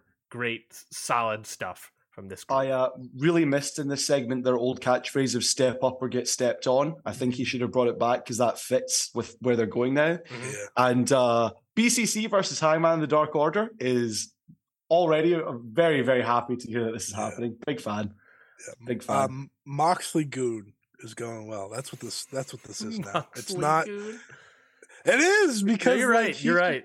He just got like you know his minions behind him who are ready to beat the crap out of people, Mhm. and they're just going to beat the crap out of people. I like that this is the direction they've switched to. I don't even know if Danielson's in this group. I've never seen these four people together ever. Um, he was so, at William Regal's bedside caring for him. How okay? dare you, that's true. Scotty? That's true. I know. I know. I'm sorry. He uh, he had to go to Stanford to do that. I know. I know. Uh, Or is it Florida? it's Where- where really just Florida now. located nowadays. Uh, next up, Blackpool. Blackpool. They go to Blackpool. next Where's up, Charlie Dempsey? Charlie Dempsey. Uh, next up, we have a six man tag. House of Black, Malakai Black, Brody King, Buddy, Ma- Buddy Matthews defeated the team of Eros, Aaron Solo, Cole Karter, Nick Comoroto.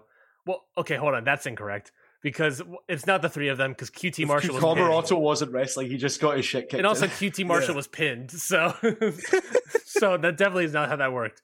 Uh, but basically, this match was literally just getting misted in the face by Julia Hart, uh, and then everybody beating the shit everyone, uh, black massing QT Marshall and getting the pin. This was a a continuation of uh, House of Black running through the entire uh, roster until they get to I don't know maybe the best trios, wh- whoever happens to be the best trios. Maybe they portray a It's team of the the company. No, maybe that maybe that's when they the- maybe that's when they have trouble. The Elite versus House of Black is going to be unbelievable. Yeah, it's inter- it's interesting that House of Black came back around the same time the Elite came back. It's almost like we're building that up. I think, I think the way they've changed House of Black since coming back hmm has been perfect. I agree. I, I this was like a re-debut again because it was an actual match, and them just devastating people is perfect. Yeah. Never did I think Julia Hart was going to fit this group as perfectly as she does. By the way, Yeah, she was like such an important ad because her presence just adds so much. I don't even know if she wrestles anymore. I don't even care. Like just her wearing the hat and having the looks and doing the the miss thing, that's good enough. That's good enough. It fits in. And uh yeah, I mean, I'm happy to see Brody King just absolutely wrecking people. Yeah. Um, happy to see Buddy Matthews back. I'm happy to see Malakai back. Malakai looks like he's in the shape of his life, by the way. I noticed that the I mean, I know he didn't do anything besides kick QT Marshall in the head, but he like they all look like they're in great shape, ready to go. Um, they're gonna kill it. And I can't wait to see who their first real match is against. Um, Mhm. because that is always an intriguing part of it. But they should be on the next pay-per-view, I'll tell you that. I agree with that. I could I could totally you speak about loading up the LA Forum. You know, the Elite win and the lights go out, and then Mm, House of Black show up. and Built just to des- Revolution, yeah. destroy the. Elite. Uh, Sam, what did you think about this tiny little segment? I want um, in the run up to House of Black versus the Elite, Julia Hart versus Brandon Cutler, and therefore battle of the managers. Let's do it. Let's do it. He's got the spray bottle. She just missed him in the face. Like, "Ugh." That'll be entertaining. That that that's good. Has Brandon Uh, Cutler done that yet as a gimmick in a match? Is he he takes the spray bottle and does it like as his, as he's doing mist almost, just like put it next to his mouth and then spray? no, he's de- he has definitely used it, obviously, but uh, I'd like to see them dueling with with mist and spray Yeah, at once. Yeah. Uh, no, I it was it was cool. It's it, you know that's the whole point. It's cool. Um, I'm hoping whoever Buddy dumped on their neck is okay. Uh, but other than that, it Oh, was was that Lee Johnson? Uh, yeah, maybe. Um, it was, you know, it's the whole point of this is to be sweet so that you're like, yeah, House of Black are cool. And then you just build up to them going up Yeah. against someone, probably the elite. Um, where they go after they lose that match, I don't know. Yeah, we'll find out. We'll find Oh yeah, they're sure. definitely gonna lose. That's a good point. they're, they're definitely taking the L, but uh, it's it would be nice for them to get some wins because that was their biggest problem the first time around. It's like they lost, Yeah. all the time. Yeah, uh, I've noticed this with TK's booking is that uh, monster booking is is Oh yeah, it's never tough. ends. It's tough for him to do, which is just you give them a bunch of wins and then they ultimately lose, and then after that you're like, all right, now what do I do with them? and I, I think that's a, a, an issue that uh, Tony Khan has because now he's just booking, he's getting more and more monsters, and now it's like, okay, now what do I do with these guys? Um, next up, we had a little video package uh, running down Jamie Hayter and Hikaru Shida, and then of course we had a backstage interview with Renee Paquette with Britt Baker and Rebel, uh, saying that uh, Hayter's going to beat Shida, um, and that Sky Blue interrupted her, challenged her for a Rampage match, uh, and then that happened. Uh, I didn't think it was a good promo. Um, moving on to the for a lot of people saying match of the night. Uh, Action Anyone remember Andretti. Riho, by the way? I Who, wanna that. Riho? Yeah. Yeah, remember Riho? I feel like I always have to remind people that Riho exists because she comes back, everyone gets excited, and then she's gone again Yeah. every single time, and it's bothering me. There Can't wait be for it to be Saraya's tag partner. The draw. still, still be a good match. Still be a very good match. There's got to be something happening of Riho or AEW or something that's just what I don't know what is happening. She she had like there was some sort of travel issue, and then she broke her arm. yeah. But this time around, there's nothing. This, no, this time there's just no saying. yeah. At Uh, least I think.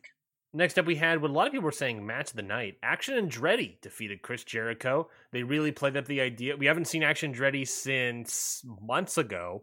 I think it was like June or something.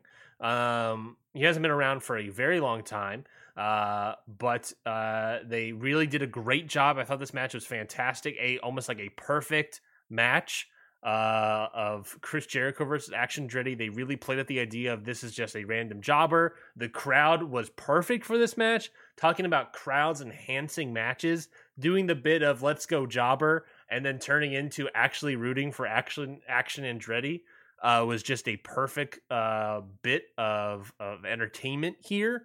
Chris Jericho was the perfect guy to be in this spot um, to really play into it because I think he did a good job um, showcasing himself against Action Andretti. Um, I think he's definitely like I, I think Action Andretti as a prospect definitely has a lot to him. I think he definitely needs a little seasoning, but he needs seasoning like when they first got like the Dante and Darius Martin, and now look at them today and they're fantastic wrestlers. So I think he is definitely a huge prospect. Prospect. Obviously, AEW announced them as official signing following this match. I believe they there was reports saying that he basically was signed months ago uh, because Chris Jericho saw his QT Marshall match and was like, "I'm going to wrestle that guy. I'm going to make him a star." And the follow up is going to be key here. But for right now, I think Chris Jericho succeeded in making Action Andretti a star. Sam, what did you think about this match? Um, on your the follow up is key. I don't think Action Andretti is going to become a cornerstone of AEW. No, They've got too many people. This is always a complaint. They've got too many people, so you can't get young homegrown stars over. That's not always a bad thing. Yes, you sign talented people and use them if they're talented. There's just not enough hours in the day, which is sometimes difficult. Yeah. He is, however, an established person now. He is, as I've put it, he's now an AEW folk hero. So he could lose every other match he has in 2023, right? Mhm. But every time he comes out, people are going to be chanting whatever, like chanting for him or chanting "Let's go Jobber" again because they remember that that's what got him over. And so he's going to be ingrained in fans' minds as a significant person. Even if he loses all the time, he's someone that in five years' time will matter a lot more. The follow up is key, but with him, there's there's way more length to this bit of string. He doesn't need to be on TV all the time. He's now cemented in the history of AEW. Mhm. Um, I think the fact that "Let's Go Jobber" as a chant got over, and this guy had such a remarkable performance the same week that Mister Irrelevant in the NFL became relevant for the first time is insane coincidence that that's happened a lot. I'm not a football fan, but that's been all over my social media. Of the guy that shouldn't be doing anything is suddenly a megastar, and then AEW accidentally does the same thing the same week. It's great, really well timed. Uh, I like him, and I liked him when the QT Marshall match happened, and I like him now, and now everyone likes him. Good for Action Andretti. totally agree. Scotty, what do you think? Yeah, he's a, he'll he'll be an interesting one because they just have so like like Sam said, they have so much talent that it's like what is his ceiling? Right? Mhm. Because obviously he does all the moves really well and he'll get better and better because he's still very young. But this is the game we play with AEW. Will he matter in six months? Right? Will Mm. he matter Mhm. in a year. Um, I mean, just because he beat Jericho doesn't guarantee anything to me. Um, you know, Jericho is a interesting one where they're probably going to run it back. Jericho's probably going to get his win back, and you know that's kind of how this goes, right? So, it is about the follow up. Um, will he be? Will he be Daniel Garcia? or will he be Lee Moriarty in terms of have great showcase showings on TV? Will he stick around on TV or will he disappear? Because unfortunately, those two guys, very similar styles, very good wrestlers, mm-hmm. but it, it's, it's gone opposite ways for both of them. That's a good point. That's a good point. It, one is definitely there's a push towards, and one that is just sort of uh, uh, uh, moving around sort of thing. We'll we'll see how that goes. Um, I, I think you I think you're right, Scotty. Is that it's definitely like the follow up is key here, and it's we'll see how it goes. And you know, he I, I think I saw part of the dark taping. He's currently on a dark taping, so um, and he wins. He won that match, so you know, there it's dark, but it's not the you know it's not the end of the world. But we'll see uh, how how it sums up with Rampage and uh, Dynamite as well. Yeah, the first step has been taken. I have a question. Is this the first match that they were doing the Ocho count for eight? Uh, they did it. I don't remember it happening first. They did it at at uh, Final Battle. Uh, right. Okay. The Claudia okay. match. Uh, but I think, I, like I think that, that was the first time. So this is really the second time. I like that a lot as a uh, as a gimmick. Just yeah. the fact that it's not even just a Jericho thing now, now that it feels like an AEW overall thing is really really fun. Yeah, I think it's cool. It's another one of those uh, um, AEW isms that are starting to penetrate. Yeah. I love to see it. Um, next up, we had uh, Rick Starks doing another backstage promo. Um, kind of, kind of summing up. Sh- I would think this promo was still very good, but just sort of like a sum up, shortening of the promo from last week about hard times coming up. Uh, hard times coming up in uh, wrestling, and saying he's paid his dues. and he's gonna he's got a lot riding on tonight when he becomes the next AEW World Champion. So I thought that was a very good job. Uh, a little summation promo from him. Um, we then have some more stuff happening. We have Jericho having a temper tantrum backstage following his loss, so that was great. Um, and we got Ricky Starks in warming up, but all leads into the next match, which is Ruby Soho defeating Tay Melo. Uh, sort of this is a a a um, a blood feud match following the pay per view where Tay Melo destroyed Ruby Soho's nose. Uh, they got reconstructive surgery and then they faced each other in a match here. And I thought this match was again, I thought it was you know serviceable. I, I think it was the weakest match on the show, but it was ultimately still pretty good. I thought. Uh, Sam, what did you think of this match? It was one of the better Dynamite women's matches that have happened recently. I think. Mm-hmm. I and, and I was going to bring this up. I, I would also say to that that that does not include Hayter or Storm. Uh, yeah, yeah, yeah. If you if you say that, then it goes even further back than yeah. even just recently. It goes a while true. back. Um, I was going to mention this when we were talking about Sasha in terms of people coming in trying to be the the star of the AEW Women's Division, where the argument earlier this year was, well, Athena could be that, Ruby Soho could be that. That's the intention of bringing these people in.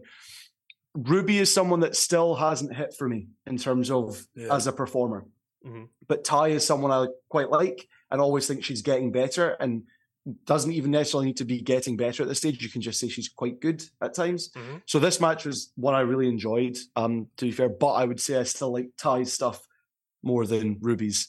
Uh, I also need Ruby to bring back the split legged wrestling tights. Don't go to the trunks. I, I, you had split leg. It was unique and different. Bring it back. That's awesome, Scotty. What do you think about this match? That was fine. I thought the second half was a lot better than the first half of the match. That's fine. Yeah. Um, which really got me into it by the end, which is you know kind of how you're supposed to build a match after all. Um, yeah. I think the point of it being the best AEW win or one of the better AEW wins matches in, without Ishida or Hayter or Storm is very true. Yeah. because most of the time it's like it's bad. it could be really bad, right? Yeah. So um, I think that's a great point. Um, you can only you can only go so far, right, with some of these things. But I'm excited that next week should be a women's main event for mm-hmm. the first time in a very long mm. time, with two people that deserve that spot. Um, I Let's- can't. Is, is next week the trios no DQ? Yes. Yeah, Then that might main event, and Shida versus Hayter might open. I'm fine with that too, as long bad, as it's not a stuck in the middle. format. Yeah. Yeah. If Though it- we know the elite don't draw at the end of the show, so you know, just saying, just saying, they lost people. Mhm. Uh, but since it's no DQ, I think that does change a lot of things. Mhm. Um, and I, I like what he's, you know, what Sam's saying is that one needs to start, one needs to end. I think that's best case scenario because Yeah. if you're not going on last, you want to go on first. Mhm, mhm. And uh, I think Jamie and Shida can really kick it into gear, if, especially if they're first and the crowd's not tired. Yeah. Uh, ba- which is also something they tend to do. Is it, sometimes the main event is the first match, sometimes the main event's the last match. You know, it, Yeah. it's it really That's is, Rampage. That's Rampage, basically. Damn it. we both that was perfect. Backstage, and I really want to highlight this. Backstage, Alex Marvez uh, talked of Hangman Adam Page, who's being checked by the doctor with Evil on his side. Uh, he gives an update and saying that he was unconscious for 60 seconds last month. Month when he came to, he had 100 text messages. Uh, you know, he was answering all the questions and answering. Oh no, I know the date. I know who I was wrestling. I know who I am. Uh, but then, heartbreakingly, heartbreakingly, uh, he said that when he unlocked his phone, saw his son's photo, uh, the, and the doctor asked him who that what was his name. He couldn't remember his son's name. And Page says that if Moxley wants to send him to hell, then he's taken Moxley with him. Boy, howdy, this is awesome. This is the perfect thing. Obviously, they didn't explain the storyline a couple weeks ago, and a lot of people didn't like that. But I think this, the idea of, you know, backtracking and and explaining on the back end works way better in this instance because why would Adam Page go out and say that first?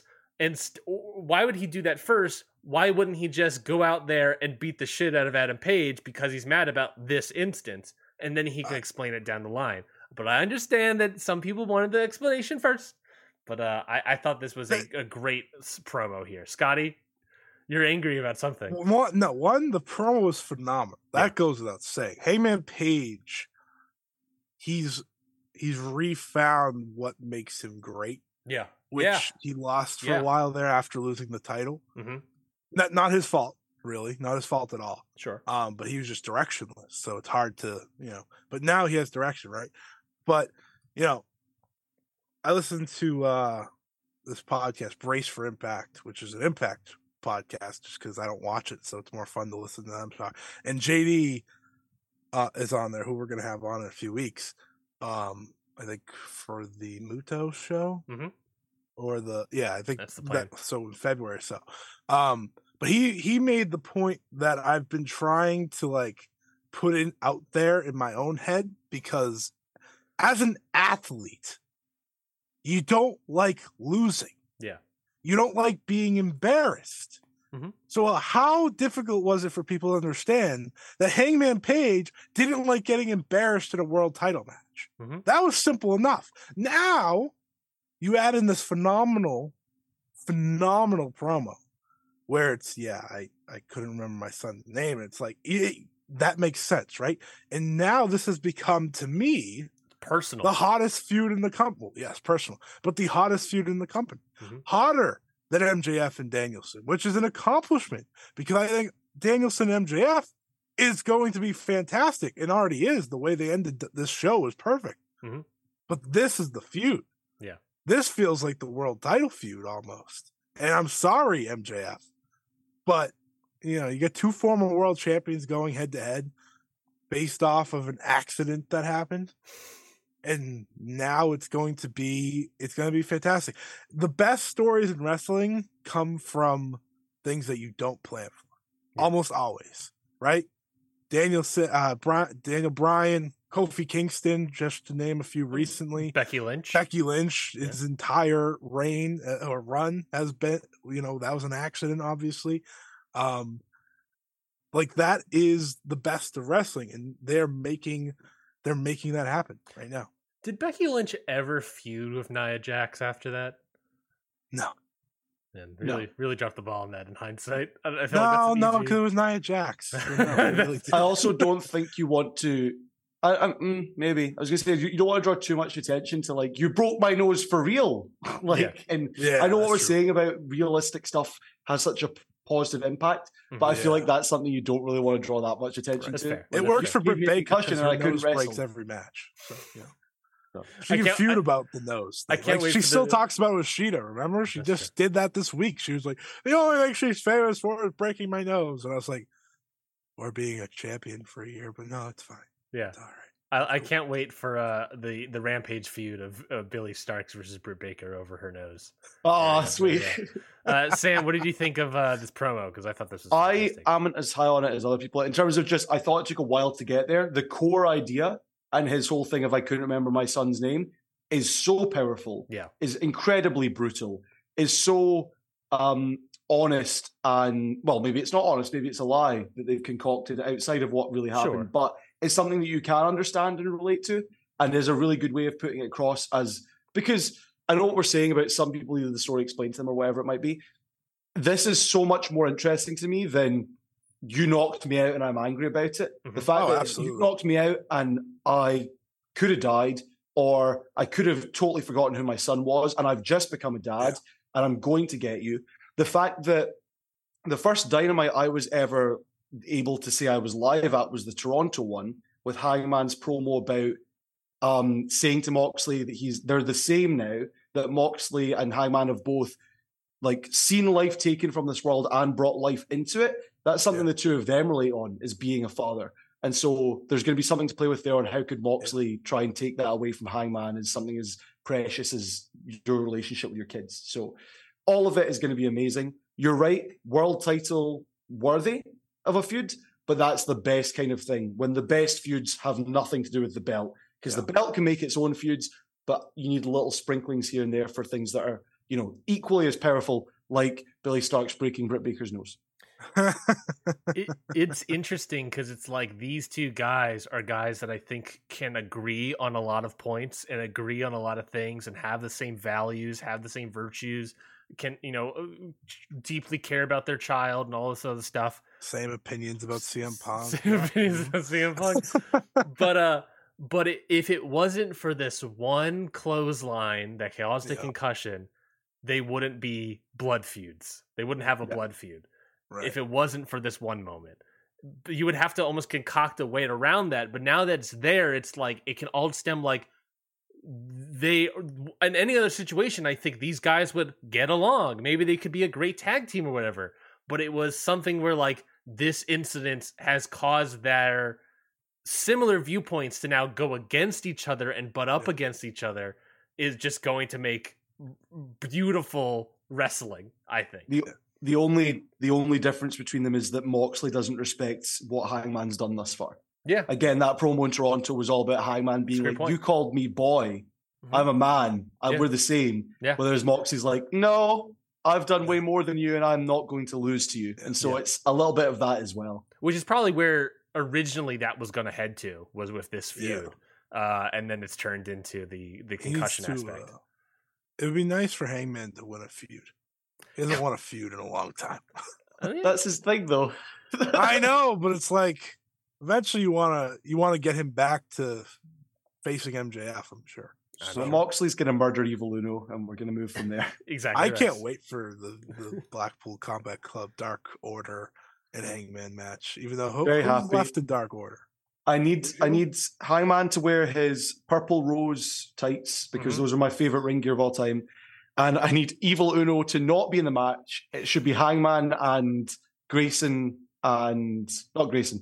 He's not there. Uh, Hangman and Silver and Reynolds. yeah. Yeah. But Uno needs to be on the outside, still dressed like he was during that promo. Where he's just in the background in like a button-up shirt with the Yeah. mask, just going like, "Please don't hurt me, Mister Moxley. Yeah. Please." yeah oh man Yeah. Well, let's get to the main event. Main event: M- MJF versus Ricky Starks for the AEW World Title and Dynamite Diamond Ring. Uh, it was, of course, MJF that defeated Ricky Starks. I thought this match was really, really good. I thought this was a really great first match, uh, first World Title match for Ricky Starks. I think there's obviously he has a lot of road left in front of him uh, to to have more of those types of matches. But I think this is a great first outing for him. And obviously, they're you know speaking of like you know continuing the pushes and seeing what they do next. They've did that a little bit with Bryan Danielson uh, showcasing Ricky Starks at the end of the match. I thought Ricky did his held his own in this match, which I think would give a lot of confidence to those guys in the back. Uh, I thought MJF did a good job here as well. Uh, but I, yeah, I think this is just a solid main event, and I thought, you know, I can't wait to see where we go next. I think Bryan Danielson is a great spot for MJF, and it seems like Chris Jericho is the next thing for Ricky Starks. So I'm excited to see what happens down the line. Sam, what do you think of the main event? I think uh, with the finish, it maybe to some felt a bit flat, but is obviously in keeping with how MJF always acts. I think if you look at the structure of the match in kayfabe, MJF would have still probably ended up winning, even if it was just a straight wrestling match. But he's MJF and he was sick of wrestling and he's tired of dealing with Ricky, so he's just going to kick him in the nuts and move on. Yeah. I've realized a lot recently that um, matches that are a little bit sloppy, I like more because it helps promote the realism. So Yeah. if you take the finish of the match, the attempt to bridge out, MJF can't hold it, so they fall back into another pinfall. He gets the bridge. Ricky tries to turn that into a Liger bomb, but they can't get the positioning, so MJF just falls back down. So they turn that into a Rochambeau, which then turns into the ref distraction. Mhm. That probably wasn't intended to look quite as sloppy, for lack of a better word, as it did, but it really added to these guys are tired and they're fighting each other with little bits here and there just to get to the end of the match. Uh, I really liked it. Um, I think that, eh, as you say, good first defense, both of them doing some awesome stuff. Ricky Starks took one of the best sternum into the ring post bumps I've ever taken. Yeah. The, the Bret Hart move, which I hate every time JR goes, Bret Hart used to do that. I'm like, you shouldn't have done. It's not what you're supposed to do. Uh, but Ricky took it dead and then it just kind of like flopped. Yeah. Um, it, it was a good first defense. I am as high on Bryan Danielson as everyone else is, which I know is sacrilegious, but Mhm. I don't get as hyped for his stuff as others do. I do, however, get excited about his AEW originals matchups because I want to see how that works. Yeah. So Yeah. him versus MJF, I'm at the very least intrigued by, but I wouldn't say I'm excited about it. Yeah. I'm not going to blame you for the Bryan Danielson thing. It sounds like what we talked about earlier that you missed out on the Danielson stuff, probably like how I did it as well. Yeah. So I, I don't blame you for that at all. But I, I also want to point out, I really loved. There are two things that I wanted to point out. One, I really loved the uh, Ricky Starks reaching for the, the bottom rope during that submission hold. I thought that was a fantastic. That was the summation of the storytelling for this match for me. Is just Ricky selling, Ricky crawling to the rope, trying to get there. His arm gets pulled back, trying to do his foot. His foot gets pulled back, doing everything in his power. I think the summation of the underdog that is Ricky Starks right now. And two, And that's part of what I was saying about like MJF clearly would have won the match regardless Mhm. because he had the upper hand there, but he's Yeah. just sick of having to deal with it. Yeah. Two, I did. I thought that obviously the kick in the balls was a callback to the week prior. Uh, That was obviously what they were doing for. But I, I understand why they didn't do it. But I thought it would have been great if instead of the kicking the balls, he did the brass knucks. That it, that continuing that storyline of instead of grabbing the ring, the diamond ring, he's grabbing the brass ring. He's fighting for the diamond ring as well. He uses the brass ring to get them both. There's something about that that I would have liked, but again, we're getting away from William Regal. We are, uh, you know, we're redoing what we did last week, so I, I get all that. Uh, Scotty, what did you think about the main event? You haven't talked about it yet. About the Cody Road special. The Cody Road special is great. Is Good. that a negative? I can't tell with your tone of No, voice. Is no. I mean these these two guys are Cody guys. Yeah. So Yeah. that's mostly the. It wa- had nothing. It was nothing like a Cody match. so that's the funny part. They don't wrestle like Cody at all. But I thought the match was good. Uh, I'm I'm in the same place as you. Good first defense. I think Ricky Starks is the star that he should be. Mhm. Feels like that. Um, he his connection with the audience is great, and when he gets that big big win, it's going to be awesome. Um, MJF is he's interesting to me because I do think I've noticed with his matches he he is yet for me to have so like with Moxley that that match was kind of upsetting um in some ways. It was good it was good just wasn't the level I thought it could have been and again play to the MJF story that he cheats and whatnot so that's okay but he's an interesting one that hit the guys he works with best are the guys he came up with, which makes sense, right? Darby, Yuta, um, you know, those guys are some of his best matches. But I'm gonna need someone to get out of MJF what CM Punk got out of MJF. Right. Mm. That's what I'm waiting for. And that's why I'm excited for Danielson because it's like, well, Danielson and Punk were cut from the same cloth in a lot of ways, Mhm, right? As wrestlers. mhm. So that's my hope is that that's where we're going. And Danielson as the big super baby face, you know, as someone that lived through the Daniel Bryan days, it's very good. Um I am I'm I'm very intrigued because this does make a lot of sense for his first pay-per-view title match Yeah. right? And I mean, Danielson's gonna lose another world title match, which is kind of funny. Um, he's lost all of them. uh, What two or three now? Three, I think. Something like Yeah, that. Does it need to be for the title? Does it need to be for the title? No, but that's but MJF has made it very clear he is not wrestling unless that title's on the line. It's True, Good true. point. Good point. Which which is why I like what MJF's whole thing is. I he is he is the prize fighter in a lot of ways. He is Mm. the all right, well, I'm the world champion. I'm only wrestling when my title's on the line. So it doesn't need the title because I think the feud itself makes a lot of sense without it. And that is that is another interesting you, thing you bring up, right? We are what two, three months away from Revolution. There's a lot of time to work with this. You can do a match without the title if you want to, much like how we did Punk and MJF before the pay per view, Mhm. right?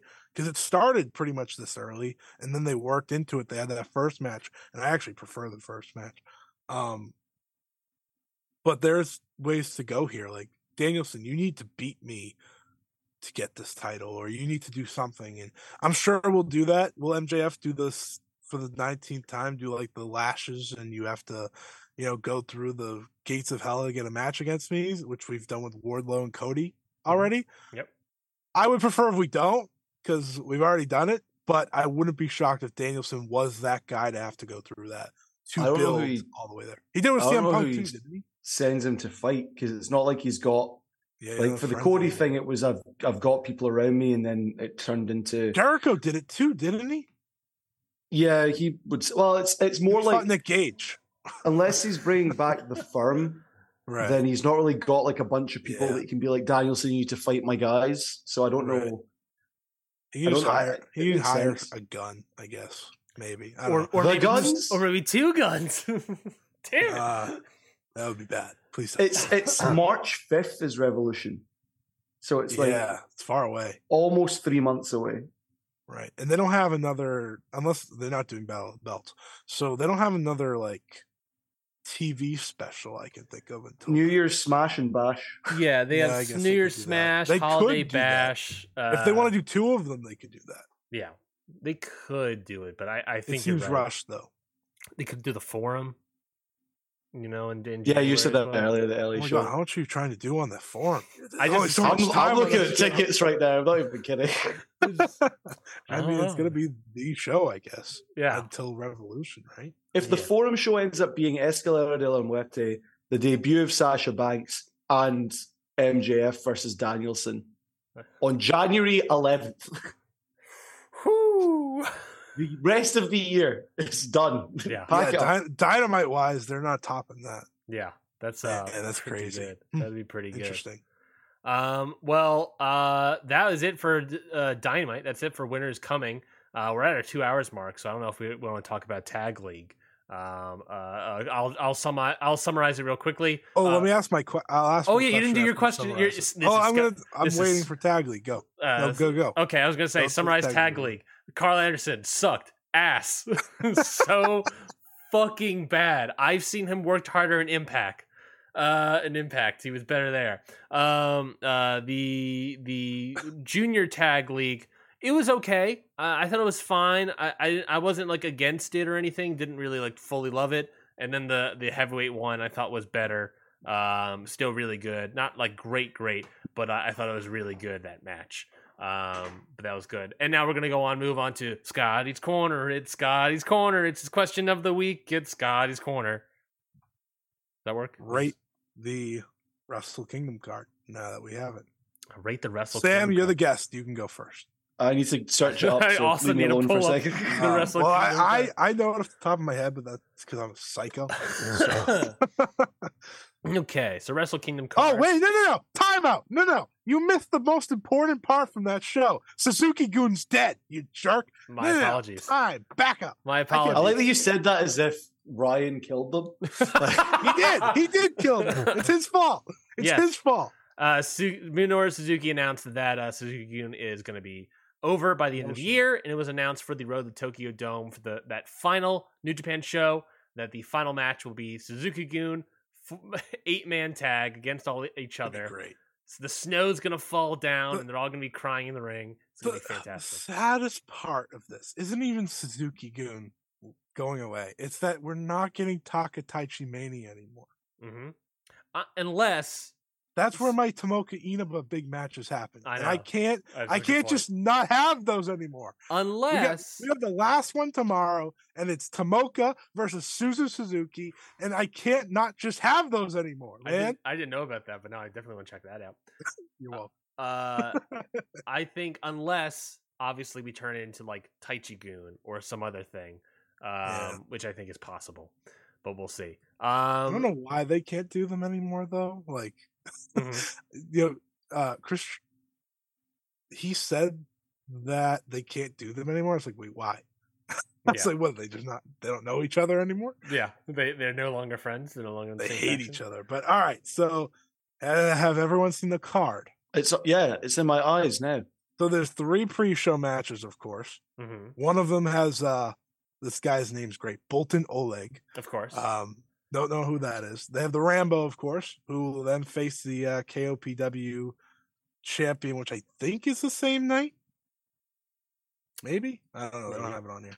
Um, I don't know. Shingo's not on the card, so yeah, he's undoubtedly going to be in in this Rambo. yeah, right. Well, no, he's not. he's Um, not on the Rambo because it's the right to challenge. Yeah, so he'll probably defeat Taichi at Takataichi Mania tomorrow because they're having another match. Yep. And then whoever wins the Rambo will probably face him somewhere on the show, maybe. I think that's what they said.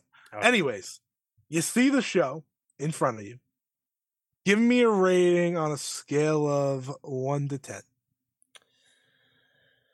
Hmm. I, I'm looking I guess at it. more an excitement level for Yeah. yourself. looking pretty good. Looking pretty good. Ooh, Karl Anderson. Uh, looking pretty good.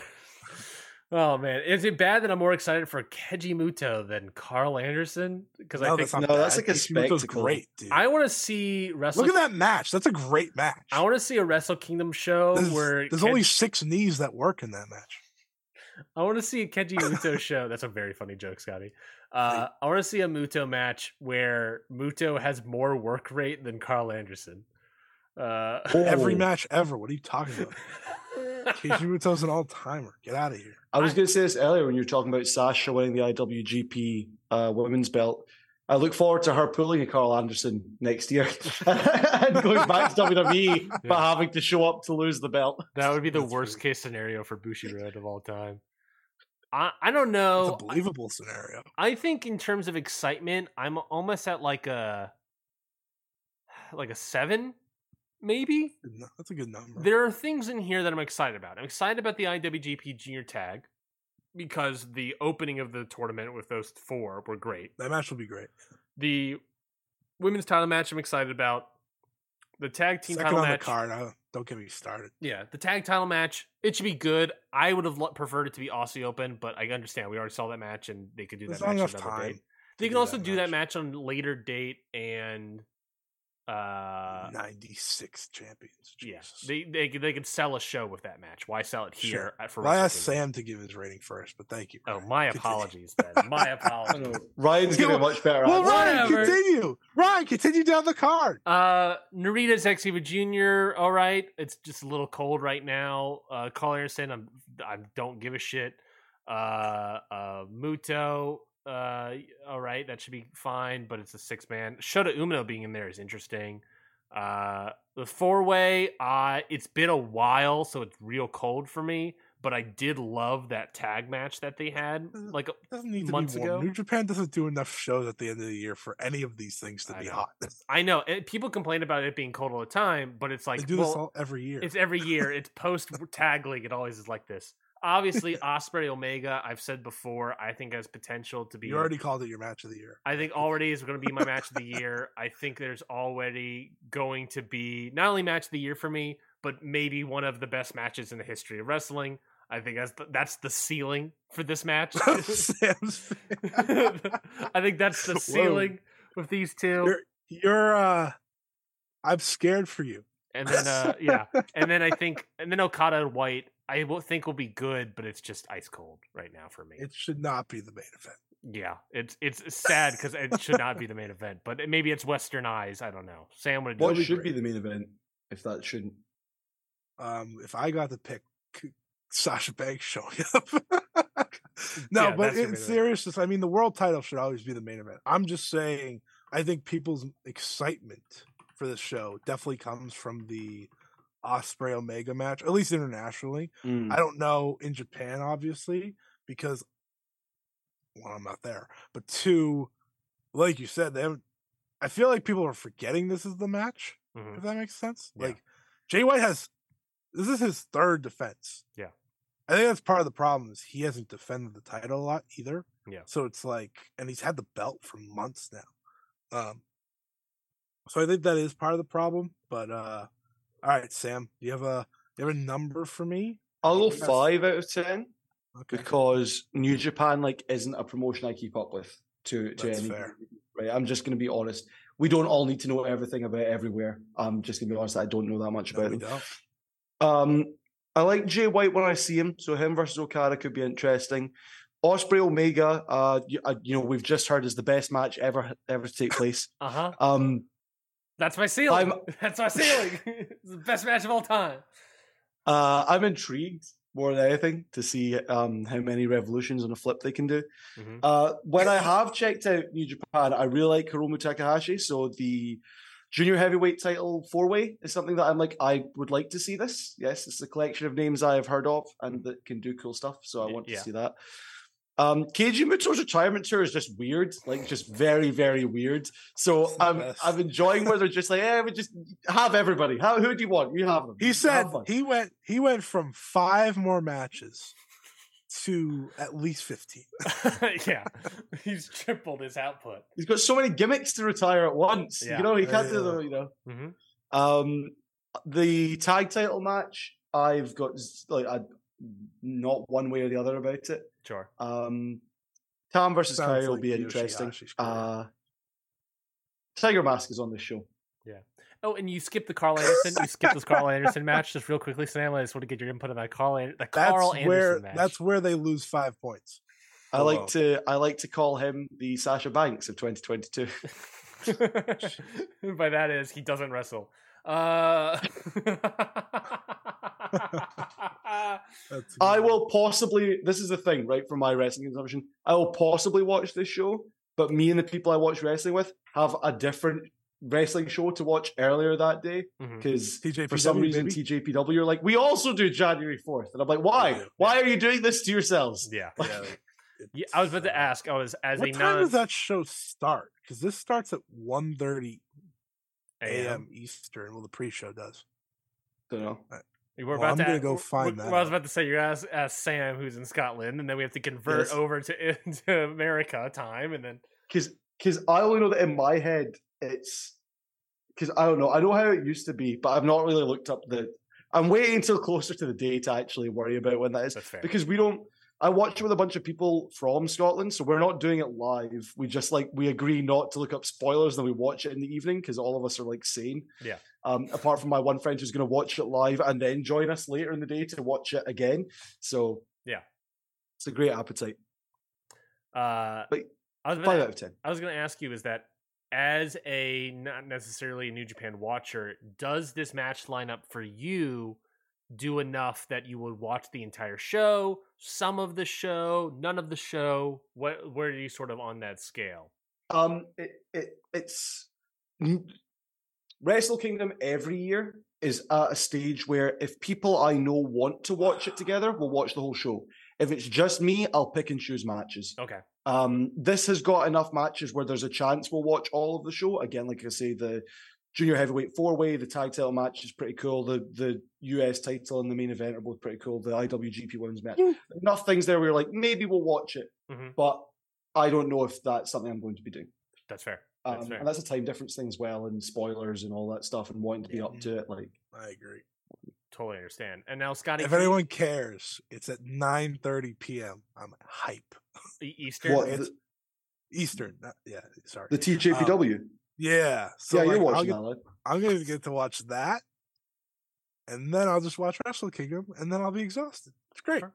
And then, Scotty, can we real quickly get your thoughts, your uh, one to tens rating of uh, the New Year Dash Guard? Oh, uh, ten. Oh, perfect. perfect. I expect I expect uh, Shinsuke Nakamura to come over from Noah mm-hmm, and uh, show up on that card. I expect. Uh, Uh, Sam, uh, if you're not on the joke, the joke is that New Year Dash they will not have the matches announced until the uh, participants come out. yeah, yeah. It's- I like it- that gimmick. it's a think it's mystery. good. it's, it's a great gimmick. It's a Uh, I mystery think- vortex show. you know what's funny? Dragon Gate has done that for almost all of their house shows this year, Yeah, Uh, that which is sense. wild. What a wild like thing to do. It's just let's do let's be mystery vortex the entire year. But yeah, I'm uh I'm looking forward. A lot of wrestling in the next coming weeks. I'm already tired. Yeah, I mean, next week is going to be a big week. Uh, this Uh, week, we're not gonna get the preview Stardom Dream Queendom. I hate you. I know. I hate you. Yeah, next week has Stardom Dream Queen. Everyone watch it. has AAA Night of Champions. Um, IWTV, they're crowning a new IWTV World Champion. Uh, so that's interesting. Uh, what else? What Golf else? clap. What else? And then Noah will have their New Year show, um, which should be interesting. That's the show. Yeah, we'll, we'll review that Yeah, that's eventually. that's the show with Shinsuke Nakamura on it. So that is going to be interesting. Is that the main event? Probably. I wouldn't be surprised. Well, no, there. I believe the main event is going to be Kiyomiya versus Kenoh. As it should be, because that's the title match. Yeah, but I don't. I don't know if that. I liked your confidence in that. Ah, I, I think it was determined like today or something, uh, unless it was determined earlier and it was just. I'm gonna tell you right now. oh, perfect, perfect. They would show Well. I'll, as he was looking it up, I'll close. Start closing of the show. Sam, It you- isn't. There we go. Perfect. I'll start closing. it. Wait one second. Hold on. Wait. no way to sum up Yeah. Noah than just be like, nope, that's not what's happening. yeah, now we now we can close out the show. I apologize. Sam, thank you, thank you so much for coming onto the show. It was a blast having you on. Uh, where can the pe- good people at home find you? You can find me on Twitter at Quantum Roberts. You can find uh, the site that I'm the editor in chief for at Near Falls. You can also find uh, interviews I've done with some professional wrestlers on YouTube at All Angles Wrestling. There's also a Twitter account- account for that, All Angles Res. I'm sometimes funny, sometimes insightful. That's what this entire podcast has told you. Yeah, yeah, that's perfect, perfect. Thank you so much again for coming on. Uh, oh, I forgot to do this, and I don't know if I want to drop it on you right now. But But a, you gotta a gimmick we have on the show, of course, you have to drop it on him. yeah, a gimmick we have on the show as well is uh, match of the week. Um, so what have you? so yeah, I know it's an original gimmick. Um, but uh, what we do every week at the end of every week is just uh, what of wrestling that you watched this week doesn't necessarily have to be a match that you saw that came out this week. It could be like super old or whatever. What match of this week did you love the most? I'm so lucky I decided to watch wrestling before going to sleep earlier this week. Um, I rewatched for the first time in ages the uh, Hangman Omega versus the Young Bucks from Revolution. Mhm. Ah, And And I so, if I'm being allowed to say weekend well. anything I watched, I rewatched that. Um, I made a VHS tape ages ago, which was the top five AW matches at that point, and that was one of the matches on the tape. So I was like, I'm gonna rewatch this. And um, when I first saw that match, I had zero context for a lot of the references in it because, again, I'd just come back to wrestling like a year earlier. Yeah. And even as someone who needed to have it explained to me after the fact, I still was like, this match is awesome. Just on moves with a capital M and a Z alone, awesome match. Yeah. But then when you get like the context for elements of it, it's even better. That's perfect. That's beautiful. That's really saved me for answering that question. that was perfect. Scotty, uh, where can people find you at home, and what is your match of the week? Find me at home. Don't find me at home. Please don't do that. Um, what know is your Infinity what is Gauntlet. your IP address? What is your physical address? I'm gonna If, do- I'm uh, gonna dox you and get banned off of do you want Twitter. my Do you want my social security too? Uh, why not? Why not? In for a penny, in for a um, pound. You can follow me uh, at Scotty Wrestling on Twitter if you don't already, and you should read my interview with Giulia because that's the only thing I care about. Um, That's the only content I'll probably care about for the rest of time, truthfully, because I thought she was really good. I didn't do anything. I just asked questions. Um, and my match of the week is Gunther versus Ricochet from uh, SmackDown. That was actually really, really. I just, I don't usually watch SmackDown, but I was like doing nothing Friday, and I was just like, eh, whatever, I'll put this on. And I learned that that match was on. I was like, oh, all right, and I got John Cena, so it was a pretty good show to just put on. I, it was a double whammy for me, but that match actually kicked ass. It was, uh it was the best Ricochet's looked in like forever. Yeah, that's what I've And heard. Gunther's really good. Gunther. I I heard that there was some controversy because I believe it was Cageside Seats had a review where they said uh, Gunther won with a with a shitty power with a shitty power slam, but it's like doing the Emerald Flosion, a famous move. he calls Um, it the uh, Last Symphony. Oh, beautiful. Chef's kiss. Uh, I love that. Uh, well, you can follow me on Twitter at Ryan Knight. So you can follow me, follow the whole show at I just. I just, I, I'm sorry, I'm sorry. I need. So I have the Noah thing up, and it's translated automatically. And you know how Kenoh sits there with like the fist out. yeah, he's fist His name translated is Fist King, and Mhm. it's just so funny because Yeah. I've never seen that before. I turn my head and it just says Fist King, and he's looking at me like this. I'm like, I all like right. you say he fine." sits like that, so I imagine him on like the train. just probably everywhere he goes, he's stuck. He's a scary dude. Uh, uh, especially when he does the fire kicks. That's that's the scariest Oh, part. Jesus. Uh, you can follow the whole show at Out Pod. Rate and review subscribe to the podcast wherever you get them. Ring Post Radio. We greatly appreciate it uh, here on the Count Out Network. Uh, thank you so much, uh, everybody, for listening to this week's show. Uh, we will be taking a break next week uh, because we aren't going to record on Christmas Day.